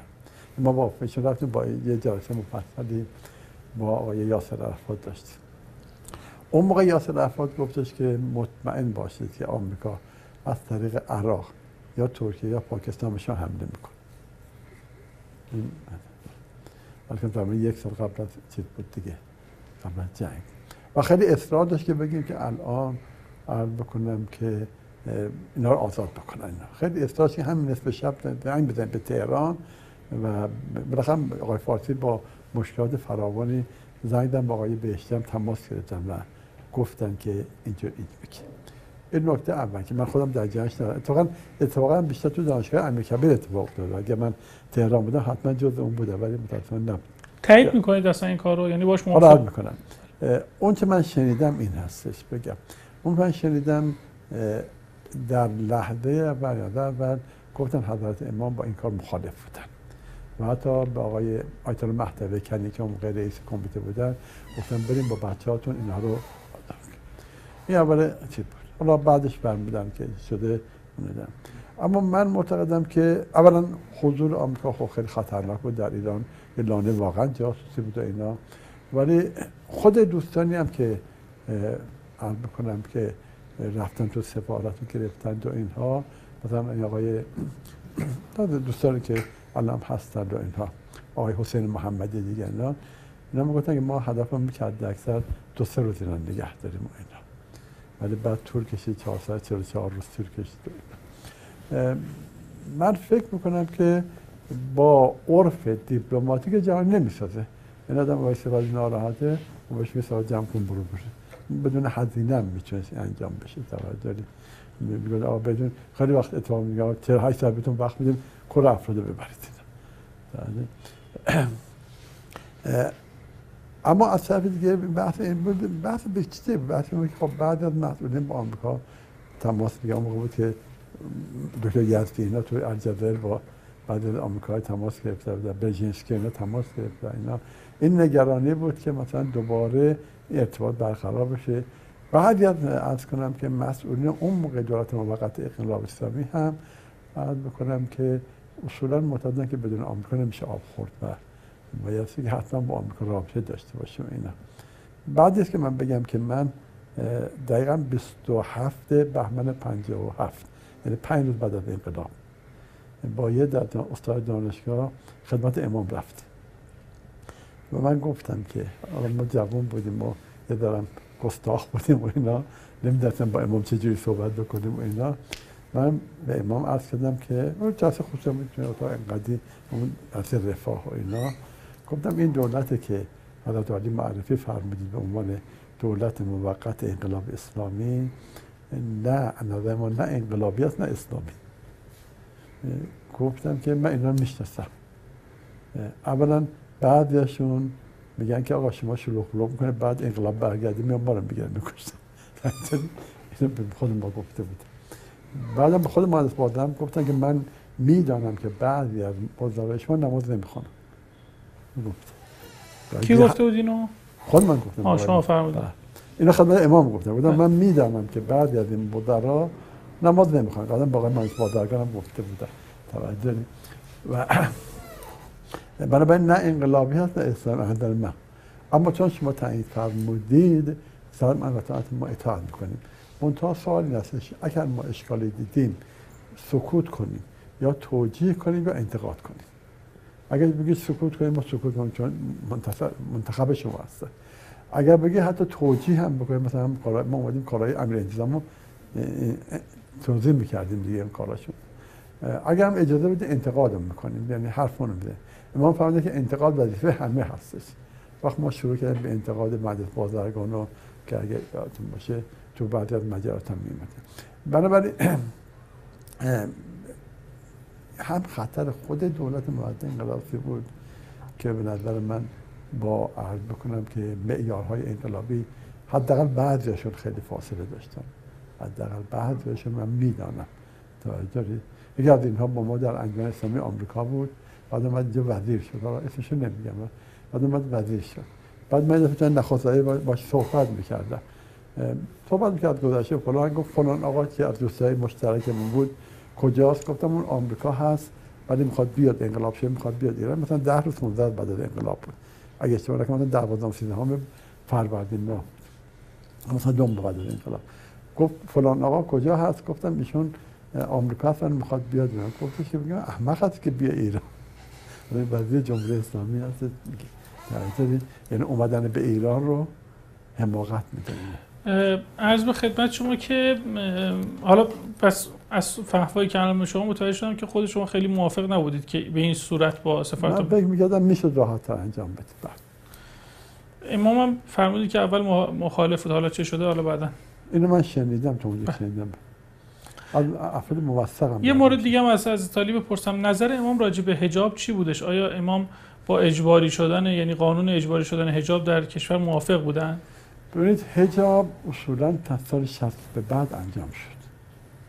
یعنی اجباری شدنش. سال 60 ها؟ اجباری شدنش. حالا می‌کنم. بعد از سال تا سال 60 مثلا من رئیس دانشکده بودم. منشی های من کمانم بی حجاب بود. بی حجاب و نگه بعد حجاب. یعنی هیچ روسری اینا هم نداشتن و عرض بکنم تو دانشگاه و اینجاها. حتی زمان استانداری. من استاندار بودم اینا.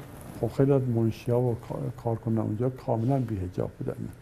تا سال 56 بعد من یادم هستش که عرض بکنم در سال 60 یا 61 بود یا اواخر 60 یا سال 61 که امام فرمودن که مثلا بعد پوشش داشته باشن. من نتیجه پوشش داشته جالب است که توی حیث دولت بعضی از وزارات مسخره می‌کردن. گفتن یعنی مثلا ارمنیان رو سری سرشون بکنن اینا. مثلا برای قابل تصور نبود که مثلا آرامنه خانم آرامنه مثلا بعد رو سری سرشون بکنن ولی این فرمان برای فرمان امام بود که بعد سال 60 بود که دیگه بدون حجاب مثلا در مجا میشه. منظورم اینه که امام با قانون اجباری شدن حجاب آیا موافق بودن؟ من من فکر موافق بودم یعنی خودشون گفتن من قانون. من قانونش خودشون چیز کرد. چون ارزم قبل از اینکه اصلا قانونی اصلا مجلس و اینا بیاد دستور خود حضرت امام بود. من البته سندی پیدا نکردم چون دو تا وچه امام دارن یک وچه مرجعیت حضرت امام هست که خب به عنوان یک مرجع تقلید و به عنوان یک فقیه خب قطعا ایشون به حجاب اعتقاد دارن و اعتناع جدی دارن. آب بفرمایید میل بفرمایید. اما از وجهه در واقع حکومت داری ممکنه که به حال ایشون به من قانون من این دیگه خودم شاهد بودم بله. یعنی تو هیئت دولت بود و مطرح کردن که امام دستور فرمودن دیگه کسی به حجاب نشه. بله. بسیار خوب. پس این که این, این میشه یه بله. سند. بله عرض به محضر شما که آیا فکر می‌کنین کار درست بودش؟ یعنی همین که اجباری شد این قانون فکر می‌کنین درصد بله صد باش ما خودم وقتی اهل بگم رئیس دانشگاه بودم رئیس امام خمینی بودم اعلام کردم که هر کسی حجاب و رعایت نکنه من اخراج می‌کنم. اعلام کردم. در که حالا 20 سال زمان امام گذشته بود. حد معاون دانشگاه من مخالف بود. من معتقدم که بله این حد انقلاب اسلامی برای چی شد؟ بالاخره حد اقل اسلام اصلا حد اقلی رعایت بشه حد آقای دکتر از این از این بود عرض می‌کنم که به هر حال عدم رعایت یک واجب شرعی در بعضی از موارد مثل روزه گرفتن مثل اینها منجر به اقاب نیست منجر به در واقع این نیست که طرف حالا اخراج بشه یا هر چیز. مثلا ممکنه که طرف روزه بخوره یا مثلا خب اینم یه چیز دیگه یک حرامه. یا مثلا نماز نخونه یه کار حرام انجام بده. یعنی یک واجبی رو انجام نده. اما در بحث حجاب این اجبار و این قانونش رو بعضا الان روش در واقع بحثه. یعنی حتی تو چند مورد از کسانی که در همون زمان هم توی هیئت دولت بودن یه بحثی راجبش شده. حالا من از همین جهت دارم عرض می‌کنم. ببینید اولا که حالا مثلا فرق می‌کنه که اگر اون نباشه خب مشروب خوری چی؟ نه اگه بالاخره دستورات اسلام که باید اجرا بشه. یه یه بحثی اصلا بین چیزا فرمایش شما درسته. حالا مشروب خوری مانم که مشروب بخواد در ارنه باید مثلا انتظار بابه شلاقش بزن 80 در مورد حجاب شاید همچین آیه رابطه نباشه شاید. من از در فقه بدم اینا. توجه ولی یه بحث بالاتر که بالاخره اداره مملکت با از دست اولی هم باشه دست ثانوی حکم اولی هم باشه که ثانوی باشه یه مقدار شرعی شما ممکن که اگر کسی از کنم حجاب شرعی نمیشه کارش کرد نمیشه به قول شما تنبیهش کرد جریمش کرده اینا. یه بحثه.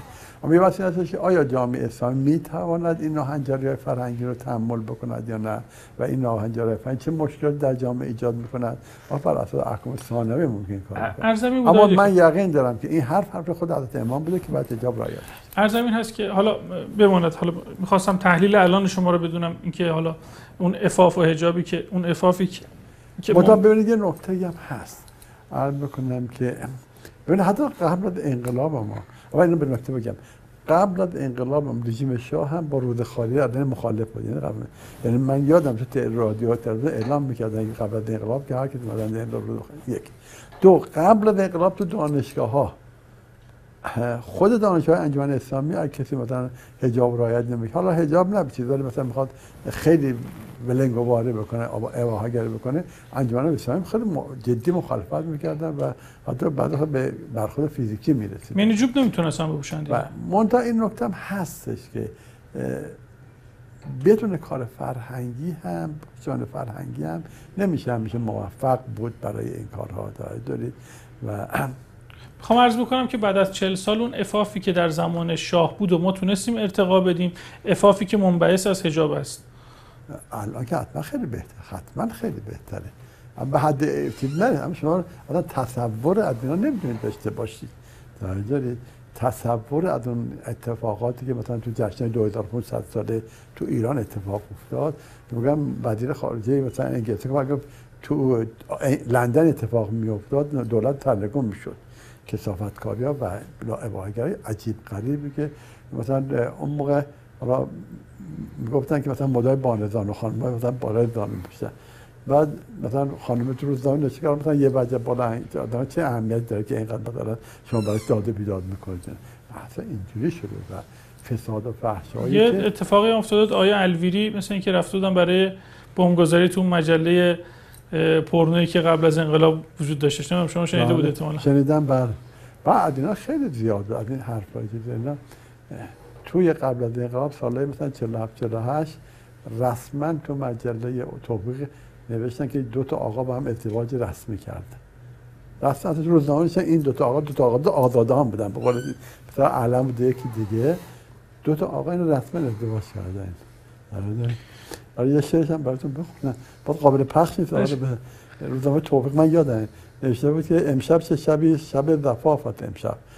عروس هم خودش یه پا داماد هست یعنی فضاحت. این این این, این تو نشریات چیز اینجا بله مواظب باشید می‌خوام بگم اصلا تا 45 این قبل از جشن های 2500 سال است. که بعد از اون وحشتی که افتاد خیلی وحشتناک بود. یعنی اصلا قابل مقایسه نیست. البته هنوز هم حد اعلا درست نرسیده. برای که ما کار فرهنگی ما نداشتیم. یه علت اصلیش این بود که ببینید اون با حجاب های حقیقی ما خودشون با خودشون بی با بدجام با خودشون. اینا نتوانستن با هم جوش بخورن و تید بکنن. من شنیدم که شهید متحری یا فکر کنم شهید طالقانی حالا نمی‌دونم کدومشون شما راهنمایی بکنید اگه بدونید با همین خراب کردن این شهر نو اینا که آقای اتفاق کنم آقای رفیق دوست هم این کار انجام داد. خیلی مخالفت کردن درسته؟ شما خاطر دارید ازش؟ من یه بار با خدا رحمت کنم من قدوسی صحبت کردم گفتم که بالاخره با این من می‌خواد چه برنامه؟ بود این چیزا من بالاخره با اینا می‌خواد چیکار بر خود بکنید اینا؟ گفت بعد یه داشت بریم تربیت بکنیم بیا داشتن بپشری بکنیم. حقیقت ببینید چجوری بود زپ شهری؟ آقای قدوسی که داستان کل کشور باشه قدوسی و عرض کنم که نه فرمودین زپ شرعی می‌کنن یعنی که اعدام می‌کنن یا خب اتفاقا آقای رفیق دوستم خاطرش تعریف کردن که حالا مثلا گرفتنش خودش خود اونها یه دردسر ایجاد کردن و خب اونها وارد شهر شدن. یعنی از اون منطقه خاص خود این یه معضلاتی رو ایجاد کرد. بله این معضلات حتما هست. اگر ما کار اساسی نکنیم. یکی از این معضلات مثلا صحبت کردن که آمار چیزی که میگن و یه مقدار آمار برای ما هست من کار ما هم کار فرهنگی اینجا دیگه. میگم بیش از 70 درصدش مال فقر حاجا می‌خوام بریم سراغ زمانی که از ایتالی وزیر شدید در زمان آقای مهندس موسوی. درست عرض می‌کنم؟ اولش در زمان عرض بکنم که نخست اولین چیزی که ما بودیم شاید با هنر بود. من اول. ولی متاسفانه دولتشون حدود ده دوازده بیشتر طول نکشید 27 مرداد ماه از از مجلس اعتماد گرفتن. هشتم و شهید شدن در هفته تقریبا. بعد از خدا رحمتشون کنه. خدا رحمت کنه رو. بعد از این سه ماه مرحوم آیت الله مهدوی کنی نخست وزیر بودن دولت بوده. بعد از این حدود چهار سال هم دامن آقای مهندس مصری بود دوره آقای مهدوی کنی هم شما تش... شما بله. دیگه تولیت وزارت نیرو رو به عهده گرفتید. بله. یه مقدار تعریف می‌کنید چطور بود وضعیت وزارت نیرو؟ از صدهامون بفرمایید از وضعیت نیروگاه هامون بفرمایید. اون موقع هنوزم خاموشی ها بودش و اینها. اتفاقاتی که اون موقع صورت گرفت و دیگه با شما آره من فکرم شما اصلا به این می‌خوام بحث بکنید. و بیشتر بحث فنی بوده. همچی عرض کردم. یه اون شیرینی بیان شما ما رو کشون که یه خود از شما بپرسیم. خواهش کنم حالا من کار اصلیم اون بود دیگه در هر حال. همچنین که از ما 27 مرداد 60 از مجلس اعتماد گرفتیم و حکم شهید آیت الله با هنر برای من در این روز به عنوان نخست وزیر امضا کرد. من به عنوان وزیر نیرو. خب من اصلا بگم که خب از چهار پنج سالگی تو کار برق بودم علاقه داشتم به کار برق و خب در بیرستان بعدم از کنم سالها از کنم که دانشگاه برق تدریس می‌کردم. موقع که من وارد اصلا به نیرو شدم صنعت برق یه صنعت بسیار بسیار پیچیده ای هستش. هم مهندس برق می‌خواد هم مهندس مکانیک می‌خواد هم مهندس شیمی می‌خواد هم مهندس می‌خواد هم مهندس کنترل می‌خواد هم مهندس ابزار دقیق می‌خواد هم مهندس کامپیوتر می‌خواد. انواع و اقسام تخصصات در سطح بسیار بسیار بالا نیاز داره. وقت شرکت های پیمانکاری هستن شرکت مشاور هستن و اینها تقریبا همشون وابسته به خارج بودن. چه پیمانکارا چه مشاورین اینا همه وابسته به خارج بودن. و اغلب اینها هم بعد از یا چند ماه قبل از انقلاب مملکت کرده بودن. حالا شما صدها گفتید چند تا صد در دست احداث بود. یکی صد مینا بود در هرمزگان یکی صد دو تا صد تو کارده بودش در خراسان. یکی صد عرض بکنم که قشلاق بود در کردستان. صد مینا در استان هرمزگان. این صدها داشتن می ساختن تمام یکی صد لطیا صد لار بود در خود تهران. و صدایی بود که پیمانکار خارجی داشتن و در حال ساخت بودن. تمام اینا چند ماه قبل از انقلاب مملکت تک و خوابیده بودن. من خودم قبل از انقلاب دانشجو رو بودم برای بازدید از صد جیروف در استان کرمان. این مال قسمت صد سازی نیروگاه هم نیروگاه هم همش عمدتا یعنی همه بدون استثنا پیمانکار خارجی داشتن. نیروگاه رامین در اهواز نیروگاه درگان در از کنم استان خوزستان نیروگاه توس در استان خراسان و نیروگاه تبریز در تبریز. اینا همه دست خارجی این هم رها کردن رفته بودن. و اینا همه خوابیده پروژه همه خوابیده بود. علاوه بر این تحریمی که از تحریم الان سختتر بود اون موقع حاکم بود. یعنی الان مثلا شما وسایل برقی رو به راحتی از همینجا می‌تونید تایید کنید برقی یا نیروگاه رو به ما کارا سازنده از خدا می‌خوام بیارم اون موقع حتی ترانسفر هم به ما نمیفروخت. مهندس های ایرانی هم حالا مهندس ارشدش تعداد زیادی فرار کرده بودن. و دانشگاه هم تعطیل بود و مهندس تربیت نمی‌کرد. یعنی از نیروی یکی بسیار پیمان کنم خب مهندس های خودشون برده بودن و خوابیده بود من وقتی رسیدم با این شاید حتی پس کنم یه کارخونه کابسادی داشتیم ما در قزوین این قرقره که کاب روش ببنده نداشتیم از کار خوابیده برای اینکه فقط قرقره نداشت به این شرایط. در این شرایط من وزارت نیرو رو تحویل گرفتم. اگر کاری هم انجام می‌شد چرا کار کوچکی این برای انجام می‌شد؟ تمام دست عرض بکنم که پیمان خواهی بود. نصب خود 63 کیلومتر که راحت این کار هست. تو استان کردستان دست پیمانکار رومانی بود یعنی کمونیستای من اومدم و مهندس های قدیمی و جدید و جوان همه رو جمع کردیم و بهشون اعتماد به نفس دادن و هر مهندسی هر کاری که تونست گفتم می‌تونی به انجام بدی؟ انجام بده من بهش امکانات دارم که برو انجام بده. اعتماد کردم اعتماد به نفس حالا فقط یک دو مورد عرض بکنم صد جیروفت حالا نمی‌دونم شما رفته دیدید نه. این یکی از پیچیده ترین سطح هست میگن سطح دو قطبی نازک. سطح دو قوسی نازک. سطح نازک سطح بسیار مشکله وقتی هم دو قطبی قوس این طرفی داره قوس این طرفی. و قوس ما چند از مهندس ها جمع کردیم. گفتم برید شما ببینید. اینا می‌تونید بسازید. ما عرض اینا رفتن اومدن یکیش مثلا آقای مهندس کاشانی بود که قبلا مدیر عامل آب خراسان پسر آیت کاشانی. یکی آقای مهندس تاجگردون بود که شاید با آنها معرف کرد به عنوان وزیر راه کرده رنگ بود و یه مهندس گلچینی بود که دارن فوت شده اینا. اینا رو جمع کردیم گفتم شما برید ببینید. اگر شما می توانید این بسازید من هم می‌کنم. اینا رفتن نگاه کردن و گفتن ما می توانیم اینو تکمیل بکنیم.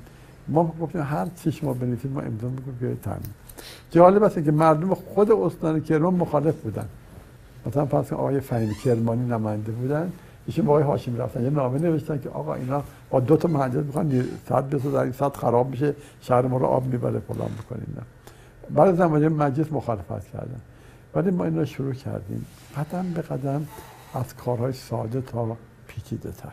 مثلا نصب خطوط ساعتانه 63 کیلو بود ما اول هیچ کار خارجی نش فقط بعد ایرانی باشه. بعد خطای 132 کیلو بود. بعد خطای 230 کیلو بود. 230 کیلو بود بعد خطای 400 کیلو بود تمام اینا رو پله به پله گذاشتیم در همین مدت 4 سال که بودم عرض کنم که در مورد نیرو ها تمام صدها که وجود داشت صد میناب در روزمزگاه صد قشقاب در که اون موقع که کومل و اینا هنوز رو بودن. عرض کنم صد ترو کارده در مشهد صد عرض بکنم که جیروف در جیروف صد لار در تهران تمام اینا با پیمانکارا و مشاوران ایرانی شروع کردیم و در هم مدت 14 همش تکمیل شد. صد میلاد من آقا مازن رهبر ریاست جمهوری بودن بعدا افتتاح کردن.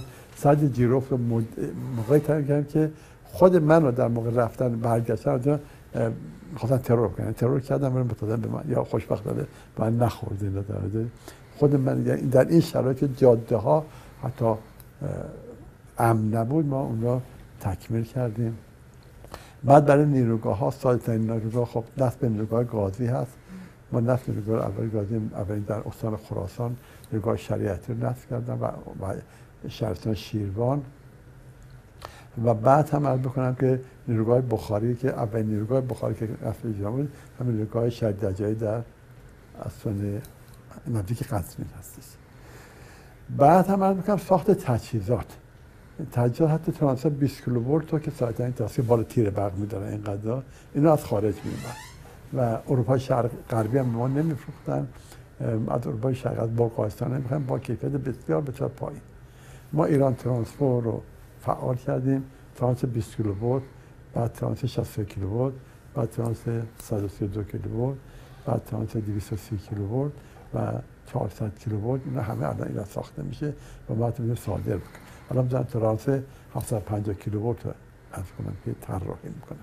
این کارهای بکنم ساخت و تجهیزات اون موقع گفتیم روستاها حد اکثر 2500 تا روستا بردار بود. بوده 70 تا 80 تا روستا بود. ما برنامه دیگر در یک طول مثلا 10 سال تمام روستاهای بالا 20 خانوار بردار بود. این انجام شد. اقداماتی که در عرض بکنم که وزارت نیرو انجام شد. توی اون زمان بین آقای خامنه ای و آقای موسوی یه اختلافی وجود داشت. اون اختلاف خیلی هم بالا گرفت توی دولت. خاطرتون هست؟ می‌تونید بهم بگین چی؟ پوران ببینید بعد از عرض می‌کنم که شهادت شهید با هنر و عرض کنم که خب بحث چیز مطرح شد. بحث نخست مطرح شد. اول عرض کنم که پیشنهاد آقای دکتر ولایتی بود که بعدا گفتن که احتمال در مجلس رنگ نیاورد. بحث مختلفی مطرح شد. افراد مختلفی مطرح شدن. آقای مهندس موسوی مطرح شدن. آقای پرویز مرحوم آقای پرویز مطرح شدن. آقای دکتر نوربخش مطرح بودن. آقای محمد هاشمی مطرح بودن. و خود منم مطرح بودم تو شورای مرکزی حزب. پیشنهاد آقای موسوی از طرف بعد آقایون بود. مقام آدم رفتن فهمیده که ما با این یک نسبت فامیلی هم داریم. می‌دونید هر دو مال روستای خامنه هستن. معلوم نبود که بالاخره امام موافقت می‌کنن یا نه. یه شب من مسافرت میمدم از اون موقع پیجرا بود گفتم مال پیج که بریم دفتر آقا برای تعیین نخواست بدیم بازم ما پیشنهاد چند تا دادیم به ترتیب که حالا اولش موقعی مهندس موسوی بود و برای خدمت امام بگن. برای امام با کدوم موافقت می‌کنه خب فردش من دیدم آقای هاشمی رفسنجانیشون گفتن که امام با آقای موسوی موافقت کردن و خب مثلا حل شد. دوران اولش هم خب دوران خوب بود اما از اوائل اواسط دوره اول تقریبا هیئت ارائه دو قسمت شد. یه قسمت طرفداران مقام معظم رهبری بودن. هیئت دولت. تو خود هیئت دولت برسن طرفداران آقای موسوی مثلا این طرف بیشتر آقای آیتای ناطق نوری بودن آقای ولایتی بودن آقای مطلع نبوی بودن و بنده بودن. بودن چهار پنج نفر اینجوری. در واقع مثلا بهزاد نبوی و دیگران که آقای دکتر بانکی و دیگران برد کنم به این ترتیب اونا اون سمت بودن؟ آقای بهزاد نبوی سمت آقای موسوی بودن؟ بله بله بله بله. عرض کنم که خب آقای چیز عرض بکنم که نجات حسینی هم مثلا با این طرف اینا وقتی که اختلاف بارگه من اول آقای نجات حسینی استفاده دادن بعد هم من. در ایشون بالاترین رای تو مجلس داشتن من نفر دوم بودم ما همون زمان اواخر آقای مهندس موسوی استفاده دادیم. آقای مهندس موسوی بلافاصله استفاده آقای نجات حسینی رو قبول کرده. بعد بحث شد که آیا استفای وزیر رو بعد رئیس جمهور قبول می‌کنه یا نخست وزیر دارید. نخواست میگم خب من اینو من معرف کردم رئیس جمهورم خب من اینو تایید کردم و من کدوم بعد بکنم؟ بعد بحث شد که گفتن از شورای نگهبان بپرس. این بحث ادامه داشت. منم بعد از اون بعد از مدت استعفا دادم. آقای مهندس مطلق گفت پس بریم برای آقای خامنه‌ای از ایشون بپرسیم که بالاخره قبول کرد بعد یه طول کشید تا آخر دوره و دیگه عمل دوره بعد ما رو انتخاب نکردن علت اختلافشون چی بود؟ علت اختلاف مثلا مختلف عمدتا مثلا اقتصادی بود. آقای مهندس موسوی به اقتصاد متمرکز دولتی خیلی معتقد بودن و آقای مقامات هم بیشتر اقتصاد مردمی و حضور مردم در اقتصاد بخش خصوصی. من یادم که اون موقع می‌گفتن که یک نخست وزیری از کشورهایی که اروپای شرقی اومده بود ایران بعد از به سیستم خودشون توضیح می‌داد. بعد گفتن که تو مملکت ما 25 درصد بخش خصوصی 75 درصد بخش دولتی هستش. در حالی که همون موقع آقای مهندس مطلقی گفته که ما بیش از 20 درصد به بخش خصوصی اجازه نمیدیم. یعنی اروپای شرقی کمونیست می‌گفتن ما 25 درصد بخش خصوصی داریم. ما کشور اسلامی گفتیم که حد اکثر 20 درصد. عمدتا این بود و عرض کنم که حمایت از تشکل هایی که با آقای مثل دفتر تحکیم بهداد که تازه شروع شده بودن. بحث اقتصادی بحث خیلی زیادی بود. در کنار دولت انجام می‌شد. از علمای حوزه علم قوم و اینا میمدن اومدن و اختلاف اصلی سر این دو مورد بشینن یه مقدار زیادی هم مثلا خود اون اساسی بود. یعنی وظایف دقیقا تفکیک نشده بود بین رئیس جمهور و نخست وزیر. و هم هم موضوع مثلا هم موضوع مشخص بود که اگر فرض بکنید که یه وزیر استفاده داد اینو باید نخست وزیر در بکنم که بپذیره یا رئیس جمهور. یا مثلا فرض کنید رئیس صدا سیما صدا سیما در نظر مثلا رئیس جمهور یا یعنی رئیس صدا سیما عوض شد که رئیس جمهور خبردار بشه. یه موضوع بود که کاملا وظایف تفکیک نشده بود در و هم مجبور شدن که بکنم که نخواست وزیر حذف بکنن دیگه. ببینید تو سیستم جهانی یا نخست وزیر کار است و عملا رئیس جمهور مقام چیز هستش. مثلا هندوستان اینجوریه دیگه در پاکستان عمل اینجوری هستش. آی دکتر یه خورده بیایم جلوتر. می‌خوام بدونم که وضعیت تحولات اقتصادی در حوزه همین نیرو که شما روش اشراف داشتید در حوزه فناوری هستی حالا. می‌خوام تو امان بفهمید چون شما رو هم صاحب نظر می‌دونیم. قطعا با تحصیلاتتون با اشراف نظرتون. اون موقع هم تو وزارت نیرو که بودیم سازمان انرژی هستی زیر نظر شما بود؟ اصلا بله. حالا اینم اگه میشه لاجبش بفهمید بعد بریم جلوتر بله. دوره آقای هاشمی هم می‌خوام یه تورقی بکنیم. راجع به رئیس نخواست بدی. از هم اصلا وزارت نیرو بود وزارت آب و برق. بعد که انرژی اتم اومد جز شد سر وزارت نیرو. یعنی تکمیل و عرض بکنم که تا اواخر سال 60 وزارت سال انرژی اتمی جزء وزارت نیرو بود. آقای امرالله که مثلا 16 سال من منصوبشون کرده بودم. قبل از ایشون آقای فریدون صحابی بود برادر هم عزت الله صحابی و پسر آقای دکتر صحابی اینا. در سال 60 مجلس یه قانون گذاشت که دولت می‌تواند بعد از ادارات هم اتقام بکنه یا مثلا تفکیک بکنه اینا. آقای مهندس موسوی از این بحث استفاده کرد که انرژی اتمی بیاد در نخست وزیری. من از چند جهت اعتراض داشتم به شب به من زنگ زدن من در نیرو بودم. فرمودن که من با اجازه شما می‌خواهم این انرژی اتمی رو در نظر نخست وزیری.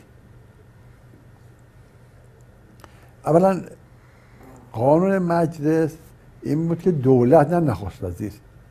منتها آقای دکتر بانکی موقع رئیس سازمان برنامه می‌گفت دولت این آقای نخست وزیر آقا دولت یعنی این 20 چند نفر بعد. این نکته اول.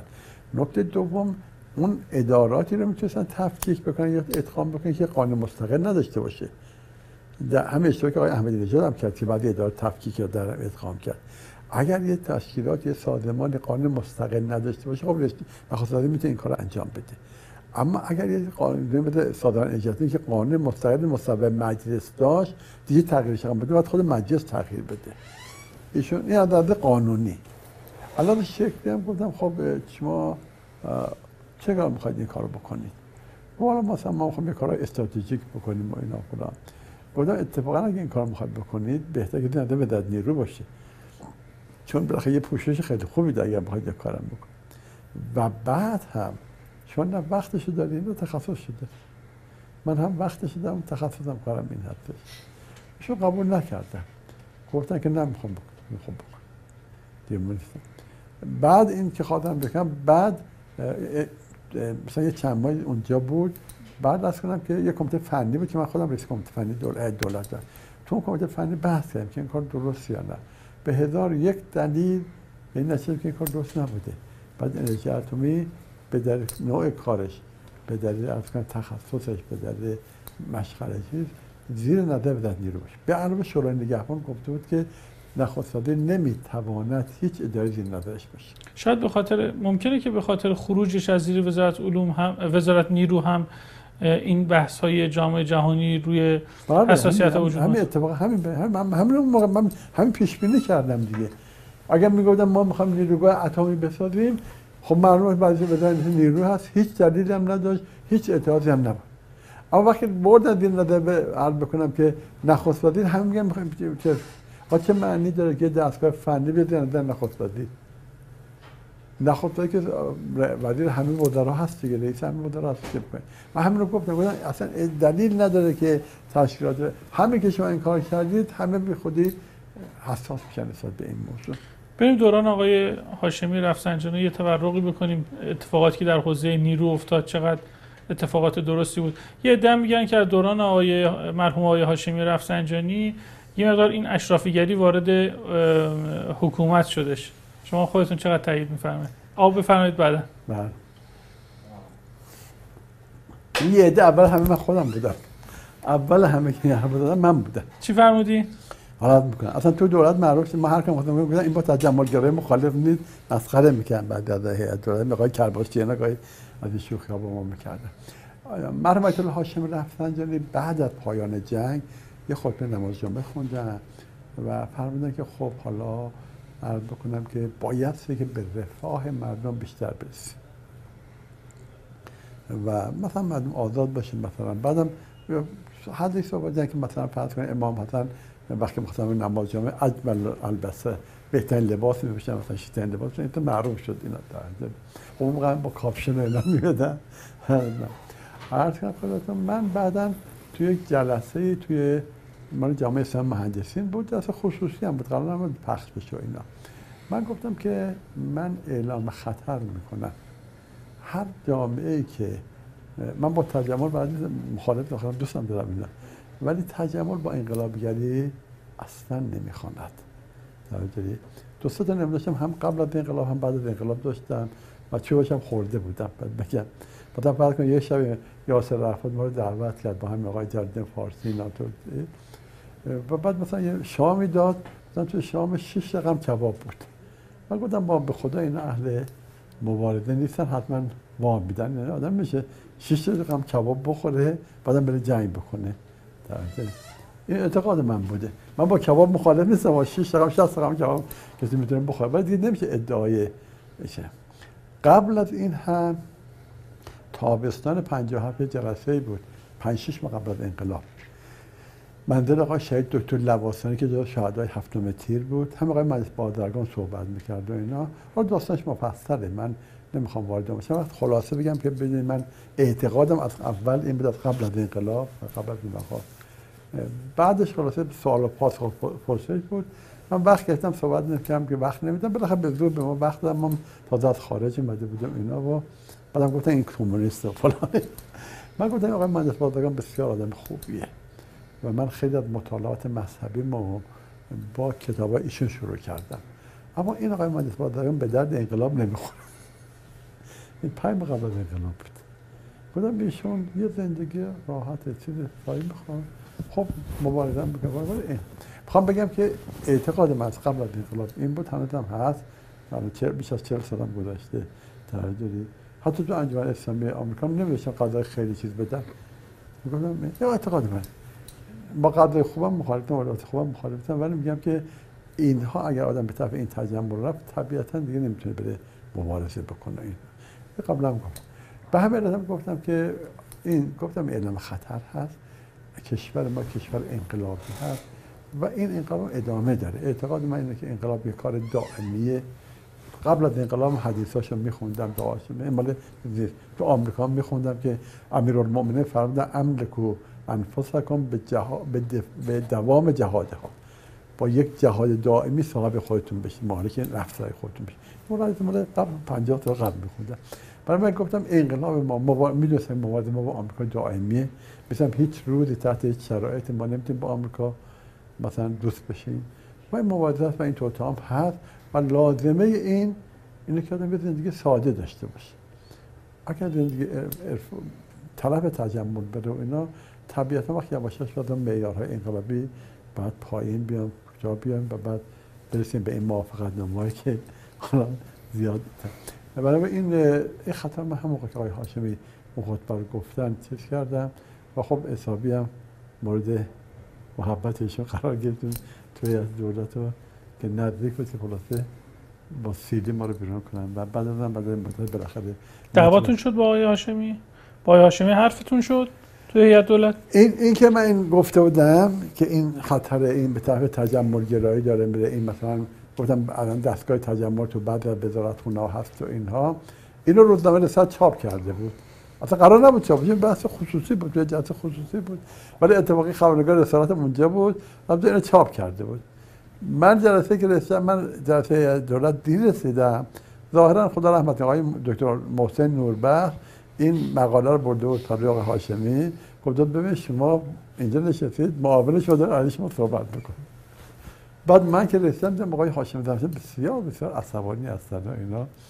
بعد می‌گفتن که ما دو بار آقای هاشمی زمشن عصبانی دیدیم. یه بار اون با که فاقت دست رفتم این مقاله رو خوندم. بعد اومدن تا من رسیدم گفتن حالا بیا بشین که باید پاسخ بگه فلان اینا. من فهمیدم که خلاص هوا خیلی پسته بالا من مواظب باشیم اینا. بعد گفتش که این چیه مثلا نوشی فلان؟ طبیعا اینا. گفتم خب من اول تعریفم کردم فداکاری و در فلان اینا گفتم. بعد آقای دکتر ولایتی اسم بودم گفتم اینا اینا. مثلا میگم این جو زندگی روند این دو زندگی بالاخره به چیز میشه گفت خود شما خب اگه تو دانشگاه باشی که یعنی امکانات که به وزرا داده میشه فلان اینا و شرط گفت خب شما که دانشگاه باشی حقوقت بیشتره اینا. بله حقوقم بیشتره. ولی این امکانات که در من نیستش که این ماشین ضد گله این پاسدار این محافظ این دفتر این نمی‌دونم منشی این امکانات که دیگه ندارم. دیگه یه حقوق بهم میدن بلا. اون موقع حقوق دانشگاه مثلا 15 هزار تومن بود حقوق دولت ما 10 هزار تومن بود 12 هزار تومن بود. ولی خب دیگه این امکانات راننده و ماشین و زیرا اینا. بعدش فرمودن که حالا بالاخره تو می‌خوای اینجا باشی معاون رئیس باشی یا نباشی. من دیدم اگه بخوام بگم می‌خوام که میگه خب این حرفا چیه اگه بگم نمی‌خوام میگه پس هم میادم مثلا همون یقینا اگه می‌گفتم نمی‌خوام به طور با بی احترام من گفتم خب هر شما بفرمایید. موندیم ولی بعد از یه مدت دیگه عملا مجبور شدیم که. آقای این خطر رو من هر می‌بینم. توجه داره. به هر نمر خودمونم نه حتی اون موقع بودم برای نکارگاه هم گفتم. نکارگاه اون موقع هم دان بابا انقلاب کرده بود و اینا. ولی یواش یه دیر اومدن با آمریکا ساختن. و بعدا دوباره این چیزا ارتوگاه اینا با هم یه اختلاف پیدا کرد. ولی اون موقع گفتم اینا هم جیدا با آمریکا میسادن یا از انقلاب دور به مقدار که شما به طرف زندگی تجملی پیش برید از انقلاب دور خواهید آقای هاشمی چقدر در به رهبری رسیدن آقای خامنه‌ای نقش داشتن؟ آقای آقای هاشمی از خیلی از قبل از اول انقلاب که ما در شورای مرکزی حزب بودیم همیشه احترام بسیار بسیار بالای بقای مقام رهبری قائل بودن. مثلا در انتخاب عرض بکنم که دبیر کل حزب جمهوری ایشون گفتن که اگر آقای هاشم اگر آقای خامنه ای دبیر کل نشن من مثلا نمیمونم تو حزب و اینا. این اینقدر چیز داشتن. همیشه هم می‌گفتن که مقام معظم رهبری آقا آقای خامنه ای از اون اول طلبگی زندگیش ما خیلی فرق داشته یعنی احتمال بسیار خاصی قائل بودن خب آقای خاشمی می‌دونه که آدم ناطق بسیار بسیار قوی هستش و مقام یه موقع که می‌خواستن دبیر کل رو انتخاب بکنن قرار شد که هر کدوم دبیر کل مثلا نیم ساعت صحبت کنن و چیز بشه. خب آقای مقامات امر اول صحبت کردن که آقای هاشم به این ده به این خوب است و اینا. و بعد نوبت آقای هاشمی شد که صحبت بکنن بعد آقای خانم گفتن که بده من یه نکته بگم. این آقای هاشمی اگر بخواد ثابت که ما سیاه هستید همین الان می‌تونه ثابت بکنه. یعنی یه منطقه بسیار آدم بسیار قویه در استدلالا بسیار بسیار قوی بسیار حاضر جواب بسیار سریع انتقال در ذهن. خب اونجا هم بحثش که حداقل که بحث ایشون با آمد ایشون مطرح کردن و گفتن که امام فرمودن شما آقای خامنه رو دارید. ما که ما نگران بودیم که اگر آقای منتظر برود ممکن رهبر بعید نداشتیم. امام گفتن نگران ندارد. شما آقای خامنه خب این بحثا تاثیر خیلی خیلی زیاد داشت. و بردن بهترین انتخاب اون بودیم یعنی اصلا تنها انتخاب نه بهتر انتخاب تنها انتخاب. آیا امام توی حالا اگر شما شنیدید یا دیدید امام بعد از آقای منتظری به آقای هاشمی پیشنهادی برای قائم مقامی داده بودن؟ من خبر ندارم. اطلاعی نداری عرض به محضر شما که یه خود خود آقای هاشمی بارها بارها گفتن که امام به مناسبت مختلف مقام معظم رهبری رو مطرح می‌کردن. و یه جای مختلف مثلا گفتن ایشان صحبت می‌کردن. امام گوش می‌کردن بعد گفتن این آقای خامنه خیلی خوب به درد رهبری می‌خوره. خود آقای هاشمی میگم. به مناسبت مختلف از امام نقل می‌کردن که امام آقای خامنه رو مطرح می‌کرد. به نقلی من شنیدم که حضرت امام به آقای خاتمی فرمودن که از صدای زن هم استفاده بکنید از صدای خانم ها استفاده بکنید شما چیز شنیدید؟ که آقای خاتمی گفتن که من جرئت نکردم که این حرف رو بزنم توی هیئت دولت. فکر می‌کنید که امام با صدای خانم ها با توجه به اینکه با حجاب شما فرمودین که تکخانی حتما مخالف به نظر. این رو گروه ممکنه ولی تکخانی بعید میدم این رو نقل کردن آقای کلانتری به نقل از آقای خاتمی که حالا میگه آقای خاتمی هم سید محمد خاتمی. من احتمال نمیدم که ایشون با تکخانی خانم موافق باشه. خواهم میگم که حضرت امام در مورد آواز خوندن خانم ها به حالا به غیر از آقای خاتمی به کسی دیگه چیزی گفتن صحبتی شده بود یا استفتایی هیچ هیچ بحثی هم نشده بود. یه مقدار بریم جلوتر. در دورای آقای خاتمی یکی از دوران شکوفایی اقتصاد بود. به نظر شما این شکوفایی اقتصاد ایران در زمان آقای خاتمی آیا مرهون زحمات خود آقای خاتمی بود یا مرهون اون در واقع اتفاقاتی بود که در دوران آقای رفسنجانی رقم خورد یا به عبارت یا آقای خاتمی میوه دولت آقای آیا آقای خاتمی میوه دوران آقای رفسنجانی رو چیده بود؟ من دادم که آقای رفسنجانی آیت رفسنجانی مملکت راه انداختن. و به قول شما میوهش که آمدن شد در خود حالا البته این راه انداخت ساخت و سازا که شروع شده اینها. یه مقدام تورمش همراه شد طبیعی است دیگه. وقتی ساخت و سازا میشه نقدینگی در مملکت زیاد میشه گردش سریعتر میشه. به طبیعی مقدام تورم میاره که تا تورم 49 درصد هم رسید و اینا. ولی به نظر میشه که دورای شکوفایی اقتصاد از همون کارهایی بود که آقای هاشمی رو انداختن و مملکت چرخهای مملکت شروع که به چرخیدن. خب قاطعا کارهای اقتصادی هم زمان زمانبر هستش دیگه. و اما که آقای روحانی گفتن من صد روز دیگه مثلا کنم گفتن اصلا چیزی امکان ندارد. یعنی هیچ پروژه اقتصادی صد روز پاسخ نمی‌داد اصلا. و بعدش اصلا شما یه صد بخواید یه نیروگاه الان بخواید بسه پنج سال طول می‌کشه حداقل. صد مخابطه پنج 6 سال طول می‌کشه. این کارهای بزرگ اقتصادی همه زمانبر هستن و بعضا تا ده سال هم ممکنه زمان آره بله. و مقدار زمان خود آقای هاشم رفسنجانی به نتیجه رسید یا هم زمان آقای خاتمی رسید. می‌خوام بدونم که آقای خاتمی اصلوی و اینا زمان آقای خاتمی واقعا خیلی فعال بود. چقدر خود شخص آقای خاتمی رو یعنی شما خود ایشون رو چطور فعالیت دولتی ایشون بیشتر در حوزه کاری که حالا خودتون هم اشراف داشتین چطور تبیین می‌کنید؟ اولا من اولین نفره بودم که با آقای موسوی پیشنهاد کردم که ایشون وزیر ارشاد بشه. بعد از رفتن آقای مهادی خواه اولین نفر ایشون نماینده مجلس بودن. و من تو مجلس تو تا باشون ملاقات داشته بودم. آدم بسیار منطقی آدم بسیار بکنم اخلاقی دیدم میشون رو. آقای؟ آقای خاتمی رو. و به همین هم وقتی آقای مهادی خواه رفتن از دولت خارج شدن. اول پیشنهاد من اون موقع رابطه آقای مجلس خیلی خوب بود و ایشان بود داشتن احترام داشتن اینا. ما مرادت داشتیم بالاخره رئیس ما بودن. من پیشنهاد کردم. ایشون در مرحله قبول نکردن به دلیل آوردن قبول نکردن ولی بعد داشتن در زمان وزارتم خب ما ایشون عرض بکنم یه زمان هم زمان آقای مصوی هم زمان آقای هاشمی که من تربیت بدنی بودم ارتباط خوبی داشتیم. عداد اخلاقی رو ایشان آدم بسیار اخلاقی سیر عمل می‌دونم. حالا با آقای فرهنگش ممکن من یه مقدار موافق نباشم با اون وسعت ده فرهنگیشون شاید من موافق نباشم.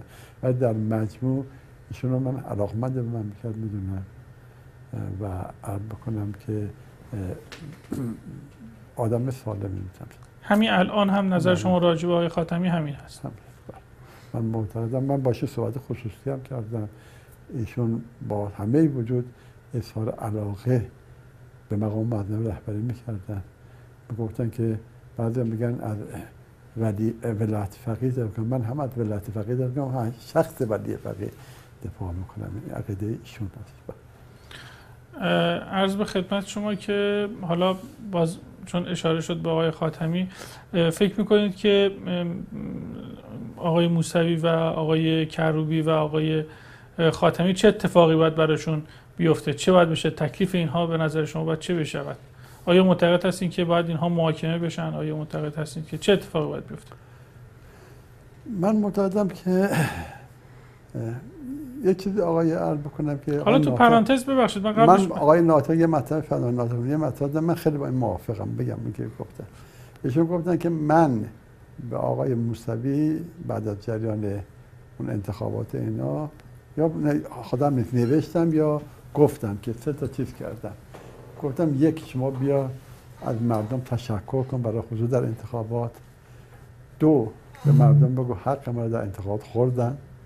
و سه به مردم بگو که برای خاطر انقلاب از حق خودم میگذرم و حمایت می‌کنم اگر این کار می‌کردن خیلی مشکلات مملکت حل میشه و آقای مستوی هم یه فرد محبوب می‌شدن. پیشنهاد آقای ناطق نوری رو بعدا پیشنهاد بسیار بسیار خوب بود.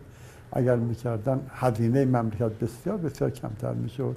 آقای مهندس موسوی به عنوان یه شخص محبوب باقی میموند و می‌تونست در انتخابات دور بعد حتما رأی می آورد.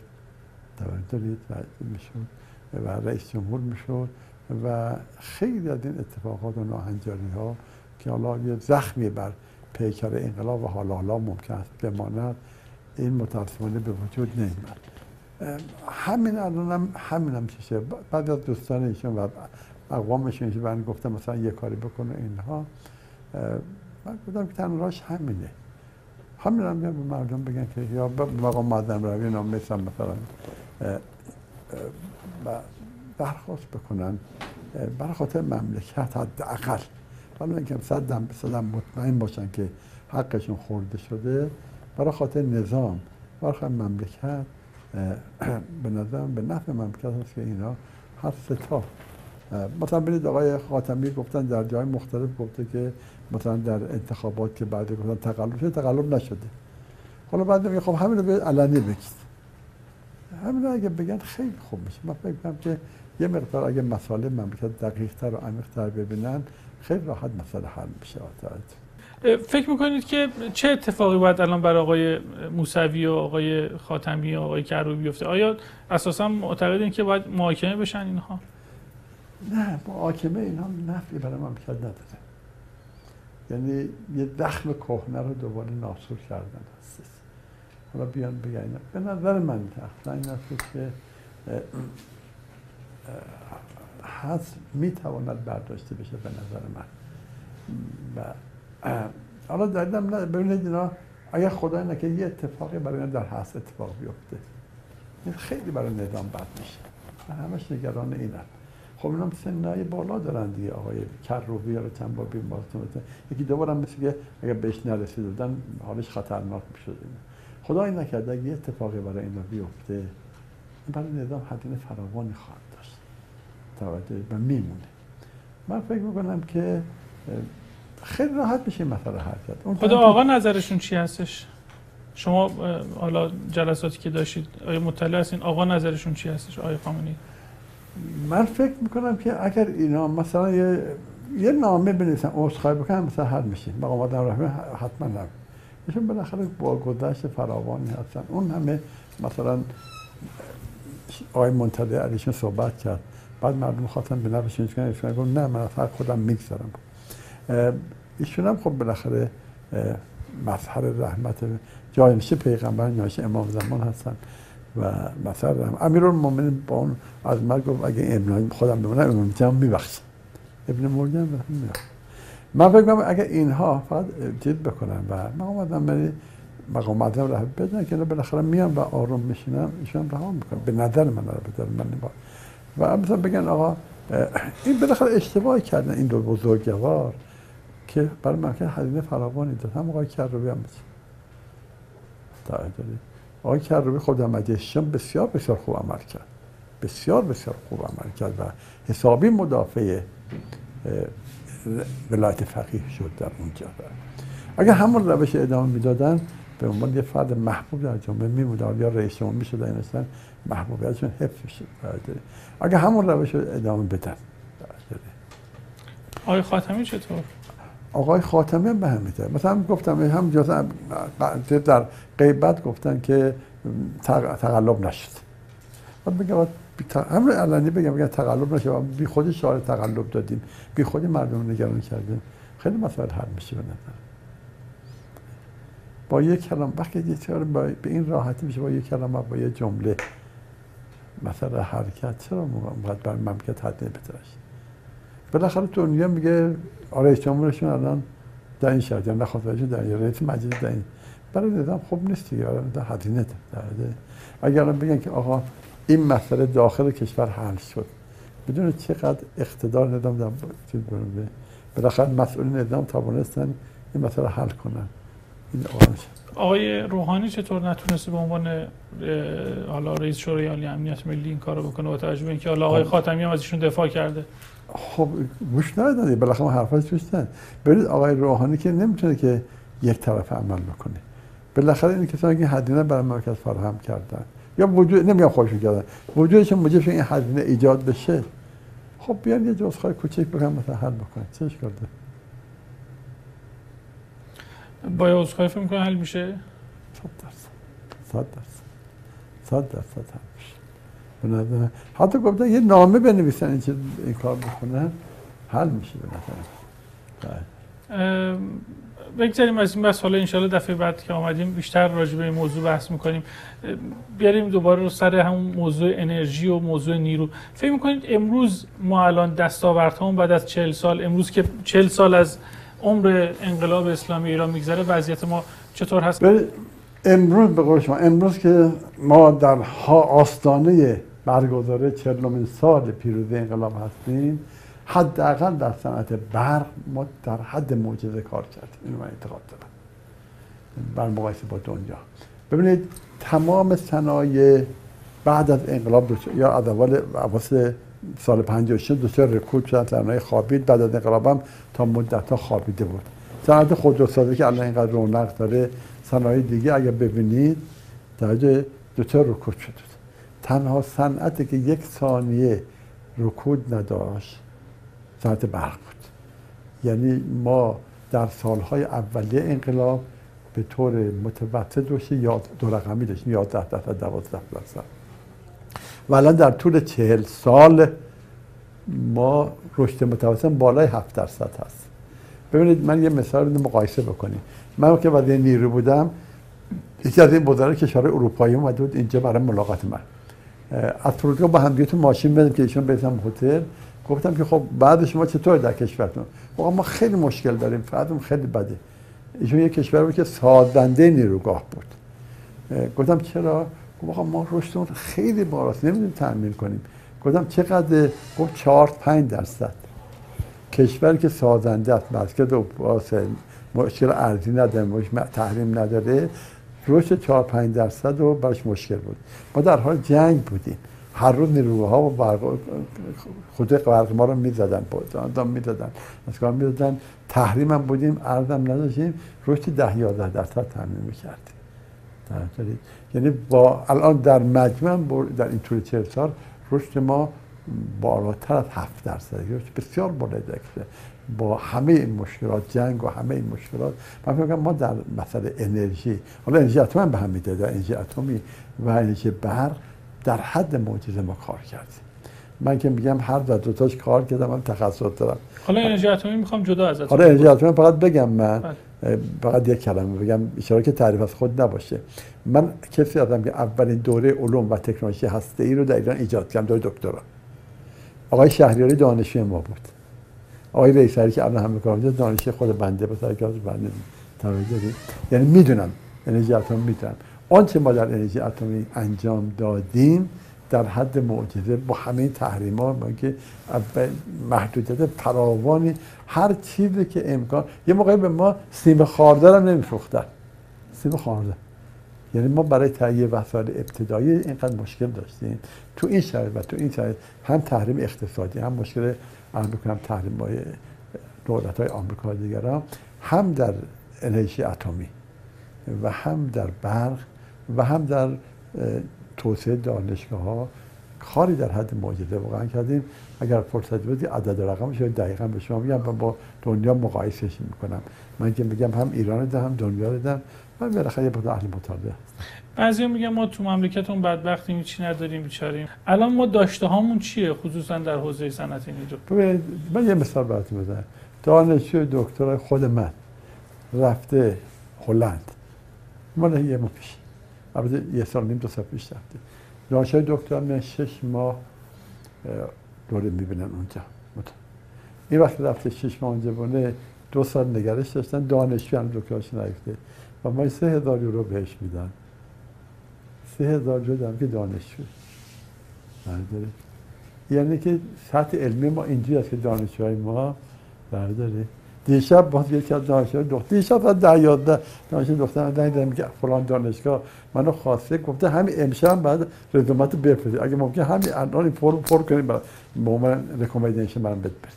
ما سطح علمون واقعا از بکنم که سطح متوسط دنیا خیلی بالاتره. ما بالاخره حداقل در تولید علم بین 15 کشور اول دنیا هست.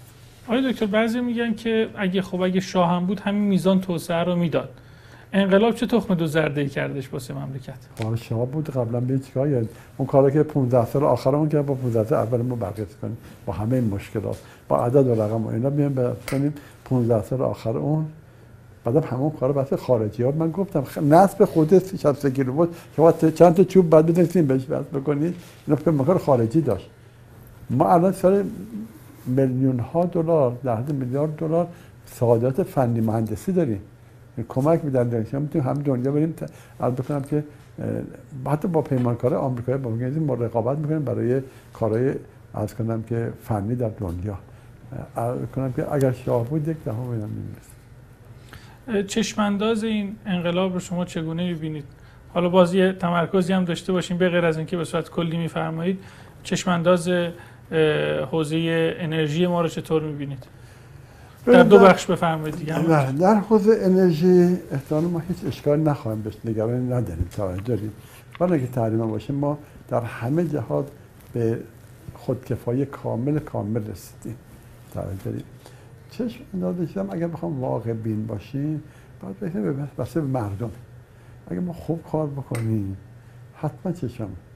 اگر همین روانی که آرا آمدیم بریم حتما موفق.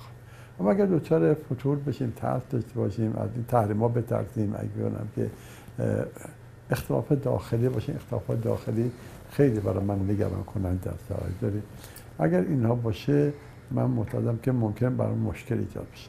ما فکر کنم که هم الان بین اون موقع که ما وزیر شدیم تو مملکت فقط 150 هزار تا دانشجو بود. الان 5 میلیون دانشجو 4 میلیون نفر دانشجو داریم. ده ها صد هزاران میلیون ها مهندس تربیت کردیم اینجا. اون موقع من من که وزارت نیرو بودم تمام دانشجو سال اول دوم بورس می‌کردیم چون تو پنج سال بعدش برای وزارت نیرو کار کنم الان این همه دکتر مهندس تحصیل در کشور این همه مدیر تربیت شده هست. من فکر کنم شاید برای ما زیر ساختا بسیار آماده هستش و لازم است که انشالله یه مقدار مدیریت بکنیم.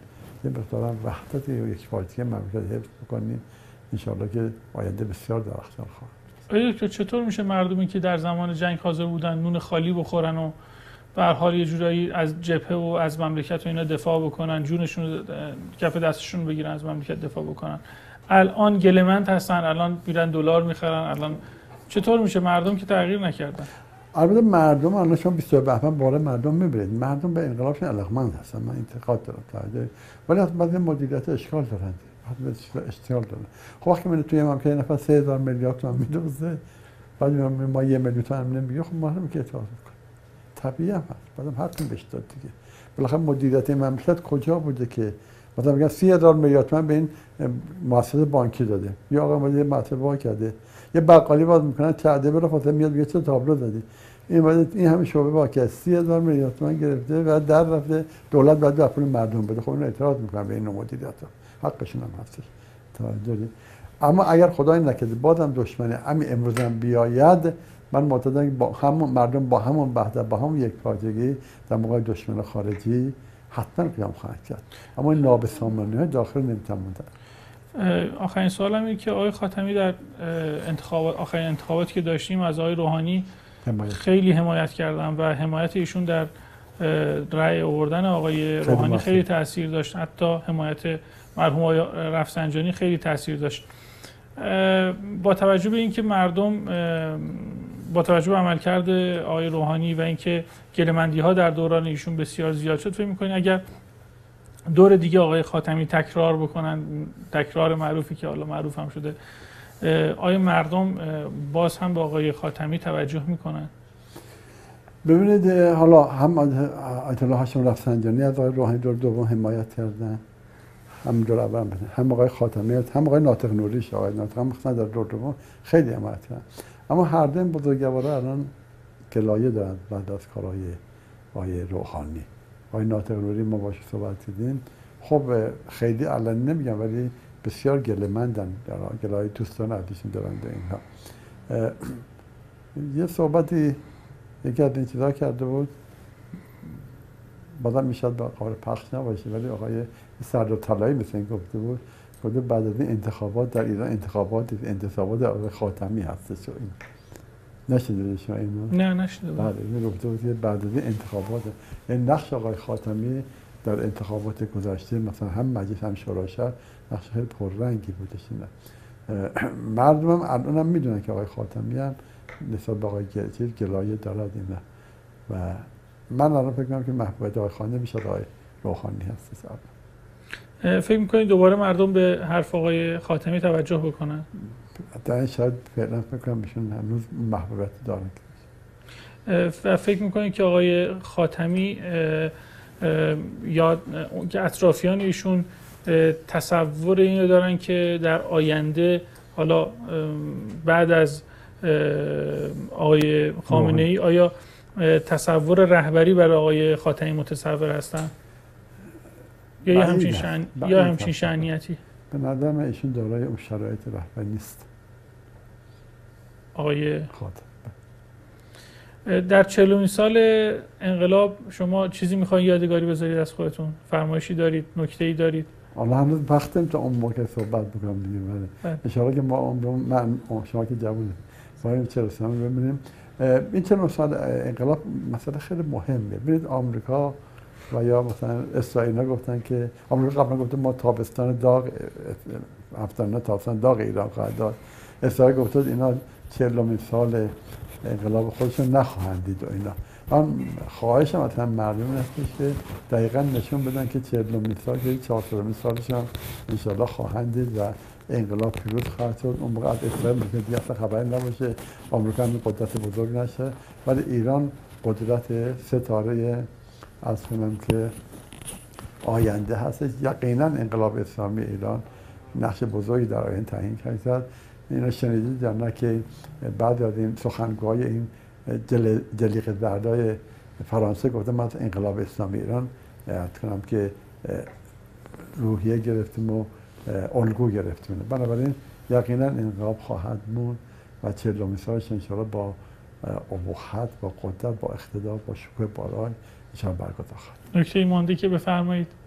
سلامتی مردم پیروزی انقلاب سلامتی برای رهبر مردم انقلاب. تو مصاحبه ازتون نکردیم. گفتگومون. نه من من خوشحالم که بعد حرفی که دوست داشتم بدونم دادم اینا.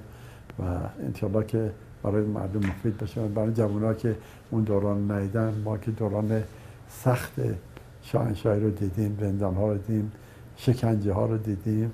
در حضور شکنجه ها روحی جسم رو دیدیم الان قد انقلاب بیشتر میده. حالا انشاءالله که اینا بدونن جوان ها بدونن چرا خیلی جوان برایشون مشخص نبود که ما یعنی ما نسل گذشته حالا خود من نه نسل های گذشته در چه شرایطی بودن و الان بیشتر می‌تونن قد آیا که به نظرتون اگر مثلا ما با آقای بنی صد صحبتی بکنیم مصاحبه بکنیم اتفاق خاصی میفته واسه مملکت؟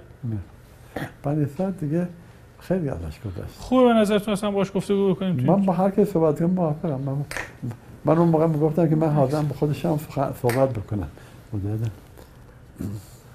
آره. من یه موقع تو زندان این جمله بگم باش.